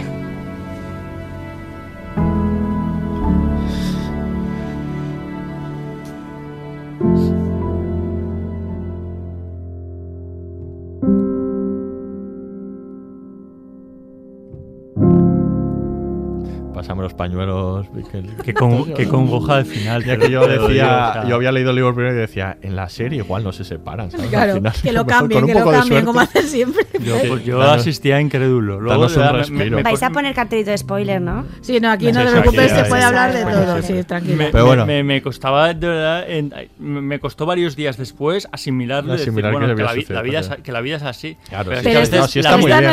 nuestra, expectativa sobre cómo se cuentan las historias de amor, los relatos de historia de amor que tienen que acabar con ellos juntos. Bueno, siempre. es que algunos, algunas historias de amor acaban con ellos juntos en la Sí, vida sí, real. yo lo- ¿eh? no te digo que no. No te No digo todas que las no. historias de amor acaban No, mal. ya lo Mira sé, la hora, sí, soy la, consciente. la positiva y la optimista. Claro, ahora, es que ¿eh? de repente ella adopta Hemos una cambiado. actitud realista. Hemos hecho ahí como Mariano claro. y Conel y hemos cambiado aquí los papeles. Bueno, Aquí. antes, de hablar del final. A eh, ver, venga, vamos a va. Que además de- Neus también quiere decir ahí. Que su con cosa. tus interruptos Ahora- nos acabas No, de no, hacer, no. eh, David. Precisamente David creo que quiere ir. Qué bajón. Después del final no podemos hablar de sexo. Y entonces ahora hablemos Acá de hay que hablar de sexo. Claro, es, Ah, vale. es que es un temazo de la serie. De hecho, eh, decía Lenny Abramson que era importantísimo para ellos el, el cómo rodar el sexo en la serie. Ya decía Aurea que en eso la serie está muy por encima del libro, Sí. se explaya mucho más. Y ellos decían que querían. Eh, Lenny Abramson le molesta mucho cómo se rueda sexo habitualmente en el audiovisual. Decía que parecía que se rodaba de una forma distinta, como se rodan las persecuciones de coches o la acción, que parecía que entraba una manera diferente de rodar, Sí. con más cortes, con yéndose aquí. Con... Y él decía que lo único que hizo es rodar el sexo de la, de la misma manera que rodaba las escenas Eso de es. diálogo, con naturalidad, Es. deteniéndose en ellos, estando con ellos presente, igual que cuando están en cualquier otro momento íntimo. Y eso en la serie se nota muchísimo. Muchísimo. No, hay esa- no hay una exhibición, no hay nada pornográfico, no hay excitación, es simplemente intimidad y una consecución de la que es la relación. Claro, que forma parte de la relación de pareja y de la relación que ellos tienen. Entonces yo creo que eso es que está completamente conseguido ahí, lo- de verdad. Bueno, tiene que ver un poco con eso que os decía, el mantenerse mucho en los rostros, el no hacer esa exhibición. Hay muy pocos planos generales cuando está rodando el sexo porque no importa el hecho no, el ver los desnudos o el ver un no sé es el acto sexual sino se trata de contar que esa es un- eso forma parte de su modo de relacionarse a mí es que me- me- yo agradezco mucho esto porque Es que esto lo hemos Sí, hablado sí. muchas veces, Sí. eh, eh, como en, en las series de ficción las escenas de sexo suelen ser de ciencia ficción. Efectivamente, En- completamente. En, muchas ocasiones, o sea, quiero decir, son eh, polvos rápido, rapidísimos, Sí. pero súper satisfactorios Y para no, y todo todos. como muy violento entra también. y sale con mucha Sí, sí. facilidad. eh, todo las partes felices. Sí, Sí, el imperio de la eyaculación precoz, totalmente. sí, pero no, se eso, celebra la que se eyaculación celebra precoz, te lo- te lo- Todo, los orgasmos súper ruidosos. Hay aplausos también. No, todo, todo. O sea, quiero decir, No, igual lo que te muy- toquen, que el tobillo, que no sé cuánto, que todo Sí. es súper excitante. Entonces, es, es- Y luego es- ese punto es también poco como ese- es poco- como esa es poco agresividad. realista. Poco- poco Normalmente realista. En, la- en las series, y esto es bastante más realista, es menos espectacular con- en cuanto a esto sexual. y- Pero es muy íntimo. Es muy íntimo. Es muy íntimo. Cuando te toca a la persona que amas, es coño, mucho es más muy bello, íntimo y hay algo ahí. Y eso yo creo que eso lo expresa de maravilla. ¿Eh? O sea, claro, que una claro, cosa no quita la claro, otra. pero, pero lo expresa de maravilla. Y el hecho de que no cierran eh, la- el diálogo, siguen hablando. Exacto, Eso sí. es- también está, está muy bien llevado para, desde mi punto de vista, que, que no es, sea una, un momento, una elipsis el Eso sexo, es. sino que forma parte de su forma Sí. de relacionarse. Sigue la conversación, siguen sí, ellos, esto sí, quiero, sigue esto no quiero, sí. esto así, esto así. Y, y ahora, y, la- y no sé, no hace falta un striptease, no hace falta tampoco a- Sí. aquello a- Una eh, pirueta en la cama. Sexo atlético salto- de este, efectivamente. Sí. Y bueno, me parece que. Y también eh, eh, a mí me gustaban mucho los colores. Cómo les quedaba, por ejemplo, ella después de practicar sexo, su cara es de un color que dices, es que es muy factible que acaba de tener un orgasmo. O sea, Claro, su cara está- tiene una sí. ca- un color que, que, que irradia, no sé. Y hay una cosa que es súper bonita, y es que eh, a veces, eh, bueno, a veces no, o sea, lo ideal en una pareja es que el sexo sirva como herramienta de comunicación. Eso es, sí. Y esto eh, muchas Eso veces no está retratado, y en este caso es fundamental, No, no, completamente. Sí. Entonces, claro, yo, yo celebro eso, El- porque a veces el sexo es como un acto mecánico, muchas veces en la ficción, y no digo que no en la, en la- en la vida real, pero en, en este caso, y, y ocurre también en la vida real, es que el sexo es una herramienta de complicidad, de comunicación, de, de, de acercarse forma- formas Eso de es. ser, y eso está muy bien retratado aquí. Sí, no es una, como un colofón de algo, que a veces Claro. muchas veces se plantean esos términos de no, es algo que va de ahí y ese es el colofón, ¿no? El colofón de una relación, ¿no? Esto forma parte de la relación y hay muchos de otros tipos. Puede ser una conversación, puede ser Es que normalmente cualquier cosa, en, es en eso. estas escenas sexuales estar el polvo y ahí termina la, la- es. la- la secuencia. Y, y en este caso, ya quiero decir, el polvo está entre medio Sí. muchas veces pues, de, la conversación, de la discusión o, o de lo que fuese. O ¿no? de la incomunicación posterior también. Sí, también, totalmente, también, sí. sí, sí. Entre No, no, eso está muy bien. Ya yo creo que ahí de verdad que eso, que han añadido sexo en la serie respecto a la novela, pero que tiene que ver con esa necesidad de contarlo y de plasmarlo en lo visual y yo creo que está muy bien. Es, esto Y además contrasta luego mucho con el sexo que tienen con otros, sobre todo Claro. ella, ¿no? Con lo que tiene con... Con la parte sobre con todo la- violenta al Claro, final, con la ¿no? parte esta violenta, ¿no? De un sexo como escenificado, ¿no? Es esa Sí. idea de la naturalidad del sexo, ¿no? De las escenas que- íntimas que tiene con Connell, con los otros que es como todo escenificado, ¿no? Sí. Todo requiere como artilugios, escenificación, otro tipo de iluminación, se nota muchísimo eso. Que él despierte la, la atracción en mujeres que a él no le despiertan atracción. Eso es. Eso también forma parte de la narración que es bastante fuerte. Es un, un un punto muy importante cuando esa profesora que se encuentra. Ah, sí. Y, Que, que es muy turbio. eso. Sí, eso es turbio. Que además sí, sí. se ha, in- se ha intuido diciendo, inicialmente se Sí, ya lo dicen desde el principio que la profesora... Es que es. Marianne le hace ver como que tienes tú con esta y ella Sí. que, "Bueno, no sé de qué estás hablando. como no Pero él entiende sí que lo nada". sabe. Seguramente. O sea, es que él- Sí, él lo que pasa es que no quiere Claro, asumir pero eso. no lo quiere asumir, porque la vergüenza. Pero se lo durante dicen todo todos en el instituto, Sí. que la profesora esta quiere que tema. Y le, Claro. le preguntan si él tiene, pero no... Sí, sí, sí. A ver, eso es una constante en él. Quiero decir, el resto de, de personas ven, ven cosas que él hace como que no. Porque Sí. le pasa en la propia relación con Mariano. Os- recuerdo, antes cuando estabais hablando con la fiesta, en la fiesta todo el mundo sabe que entre él y, Sí. y, y Marian pasa algo. De Claro. hecho, se extrañan que no la defienda, que no eh, asuma un rol. Entonces, quiero decir, es que es su propia incapacidad. Si en realidad todo el mundo sabe lo Todo que está mundo lo sucediendo, sabía, la vida sí. es mucho más fácil, Y tío. ellos se dan Sí. cuenta después. Y Y eso, le, y Que eso todo el también mundo la lo sabía. tormenta, que todo el mundo lo sabía, Claro. además, o sea, no había ganado lo, nada. lo- ¿eh? lo- lo sabía y lo asumía con naturalidad. Claro, y que O podían sea, haberlo vivido de otra manera claro. infinitamente Sí. menos dramática y que hubiera sido muchísimo más sencillo todo, ¿no? Claro. Es eso. Y luego en, la- en respecto al sexo, ellos dos o tres veces lo dicen, ¿no? Cuando acaban, de ha sido muy intenso, ¿verdad? Y y esa idea de intensidad. Por una parte, ahí sí que es un componente un poco a lo mejor adolescente, esto de eso, de apelar a esa intensidad, pero todo el rato ese... Y lo es y lo vemos. Quiero decir que esa intensidad no es solo porque lo diga Marian, que es sobre todo la que lo dice, pero él también, sino porque lo vemos. Es esa intensidad real, ¿no? Es no intensidad consistente en hacer sexo acrobático o poner ahí infinidad, ¿no? Un montaje de muchísimos planos en plan esto, ¿no? Sino de, intensidad real, de cuando hay un sentimiento muy, in- una emoción muy intensa, ¿no? Que te invade completamente y, y yo creo que eso lo expresa, la serie consigue completamente transmitirlo. Había una coordinadora de intimidad, que es un Mm. papel que cada vez está más, más, más, esa, más habitual en los rodajes y a- alababa mucho Lenny Abramson la- su papel, que decía que era un poco escéptico al principio, pero a la hora de construir estas escenas, ¿no? que, que era, muy, que era muy, muy interesante. Y antes de hablar del final, analicemos un poco brevemente la- el aspecto formal de la serie, que también está muy bien, sobre todo también mm, quería poner en valor la música, que está Mm. muy bien en la serie, y que decía Sally Rooney que les había pasado una lista de Spotify de lo que escucharían Marianne y, y, y con él permanente y los actores además se la escuchaban permanentemente como para entrar y que parte se ha volcado también en la, en la serie que está muy bien, ¿no? Sí, Que sí, sí. bien. Consigue emocionarte mu- Sí, mucho. Y está y bien puesta y esta bien serie. Tú sabes que yo con la Sí, música siempre tengo mis más y mis menos. Sí, sí. Aquí no me Y bien- molesta nunca. Y bien rodada la Aquí- serie y el Lenny Abramson yo creo que es un buen director. No, yo creo que no. Bueno, yo creo que es un excelente Yo creo que director, esta serie destaca mucho en eso, destaca Sí, sí. mucho en esto, de verdad, en, en, la en puesta en Room, escena. en la habitación ya, ya se notaba, pero, pero yo creo que lo hace. Yo creo que está todo, no, de verdad, yo creo que todo es gran parte trabajo eso de puesta en escena visual, vamos. Y muy bien planificada. Sí. Yo creo que eso, eso, sí, eso es importante. sí, O sea, quiero decir, los escenarios en los que se desarrolla, dónde está el punto Está de muy bien cámara. utilizado, sí, el paisaje, las composiciones, el, el, el lenguaje corporal de ellos, la interpretación, yo creo que está, vamos, hay un trabajo excelente ahí. El final. Venga. El final. ¿Cómo os quedáis al final? A mí, a mí me gustó mucho el final. Que hay un punto, claro, que no puedes evitar, insisto, esta cosa de las ficciones románticas, del el final feliz, siempre se supone que es, la pareja se queda junta, pero esto no tiene por qué ser necesariamente el final feliz, que es, mejor es satisfactorio para el espectador, que has visto todo el rato cómo se encuentran y desencuentran y demás.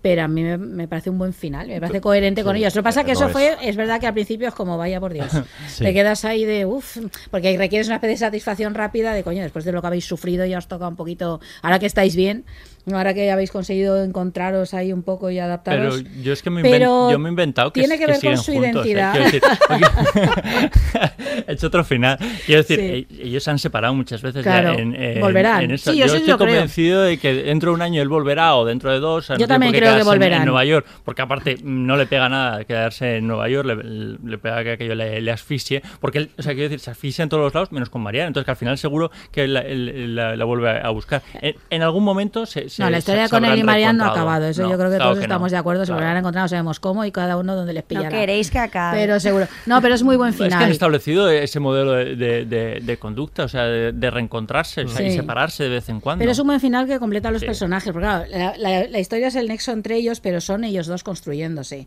Sí. Y entonces yo creo que ese final está muy bien, porque permite que él siga un camino, ¿no? Que parecía que no podía seguir y que le ha costado mucho y puede encontrar un futuro y una cierta identidad en convertirse en escritor, no sé, y encontrar cierta paz. Y ella también, ella la ha encontrado ahora, le ha costado muchísimo y, y yo entiendo la reacción de ella de, mira, no, ahora me pillas en otro momento, ¿no? Sí, es, ella. Porque ne- necesito esta paz que tengo ahora, esta calma que tengo ahora, no quiero más cambios, no quiero más tal. Y yo creo que eso se entiende. Lo entendemos a lo mejor al principio como más intelectual, porque qué bonito, bueno, que, que pareja tan chula y que bien están juntos, pero yo creo que completa muy bien lo que los personajes son. Neus creo que tiene su opinión sobre el final. Bueno, a mí a nivel de coherencia creo que es redondo en ese sentido, porque es cierto que además es ella la que le dice, vete, vete y yo me quedo. Pero es un acto de amor. Vete, eso. porque, porque es el acto de amor que ella Claro. eh, entiende que es lo que él necesita hacer y lo que debe hacer. Y ella debe en ese momento seguir su vida y, Mm. y quererle, pero desde ese, desde ese lugar. Pero a nivel personal, pues a mí, pues, llamadme, no sé, témpano de hielo, pero... Te lo vamos a llamar. sí. Va, llamadme témpano. Bueno, pues cada uno tiene su momento vital y a mí eh, ese tipo de relación me llega a pillar. O sea, me refiero a ver este tipo de ficción hace 15 años. mm, Habría llorado como una magdalena, habría estado pensando en la serie 300 días después. ¿Qué nos estás llamando? ¿Qué nos está ¿Adolescentes? Eh, ¿O qué? No, es- estoy hablando de mí. Entonces, mi que situación sí, ¿eh? vital actualmente Eh, no entiendo. Este tipo de... mm, Bueno, yo pues no me llego. Pues así os La lo cosa digo. está tan, tan tortuosa, no, Exacto, no estoy, de es un amor romántico, pero mm, tamizado. No, no Mm. creo que sea eh, ningún tipo de estereotipo del amor romántico. No, estoy de acuerdo es. que no Se lo, lo es. todos, sí. Pero hay un romanticismo que, que es el, el, chicos, si os queréis narices, iros juntos a Nueva York, ¿qué narices tienes tú que hacer allí en, en Trinity, en, en Dublín?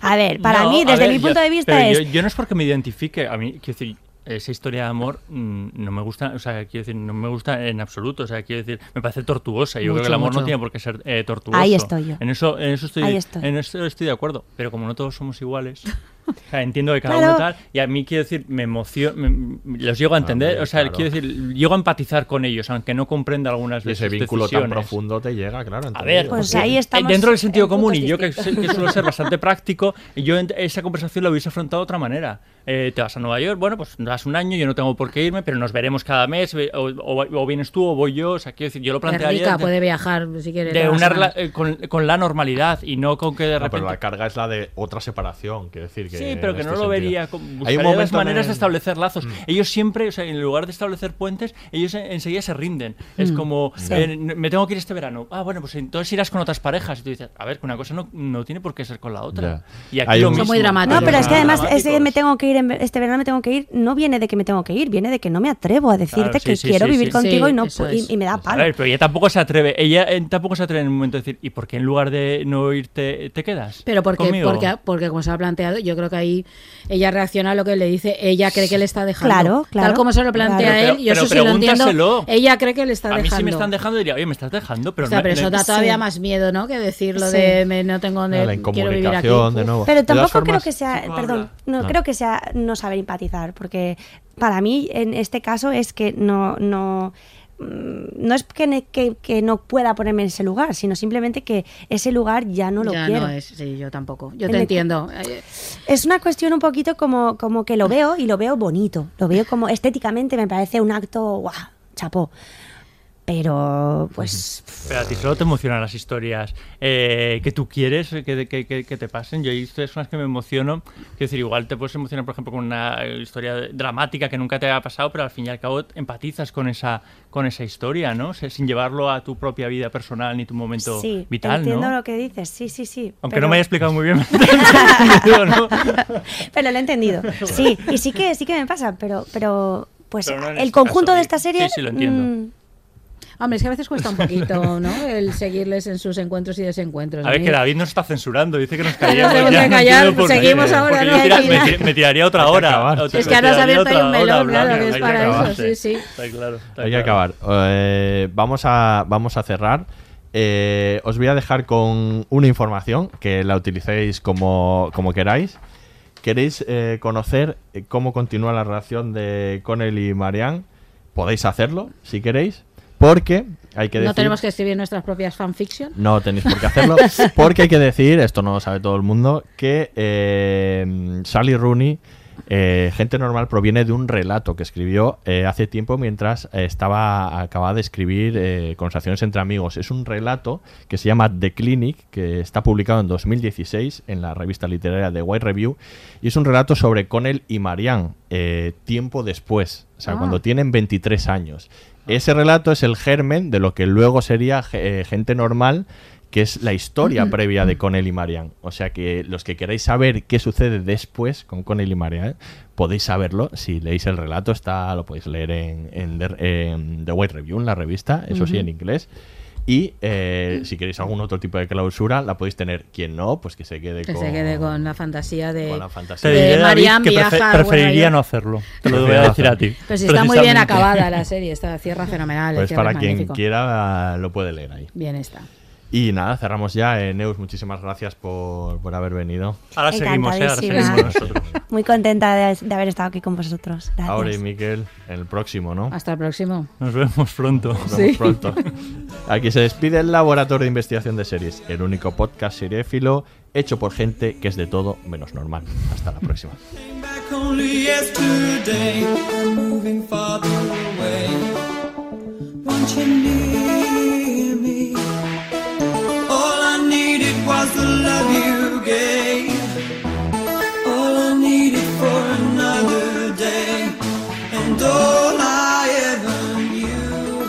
Todos los episodios y contenidos adicionales en podiumpodcast.com y en nuestra aplicación disponible para dispositivos iOS y Android.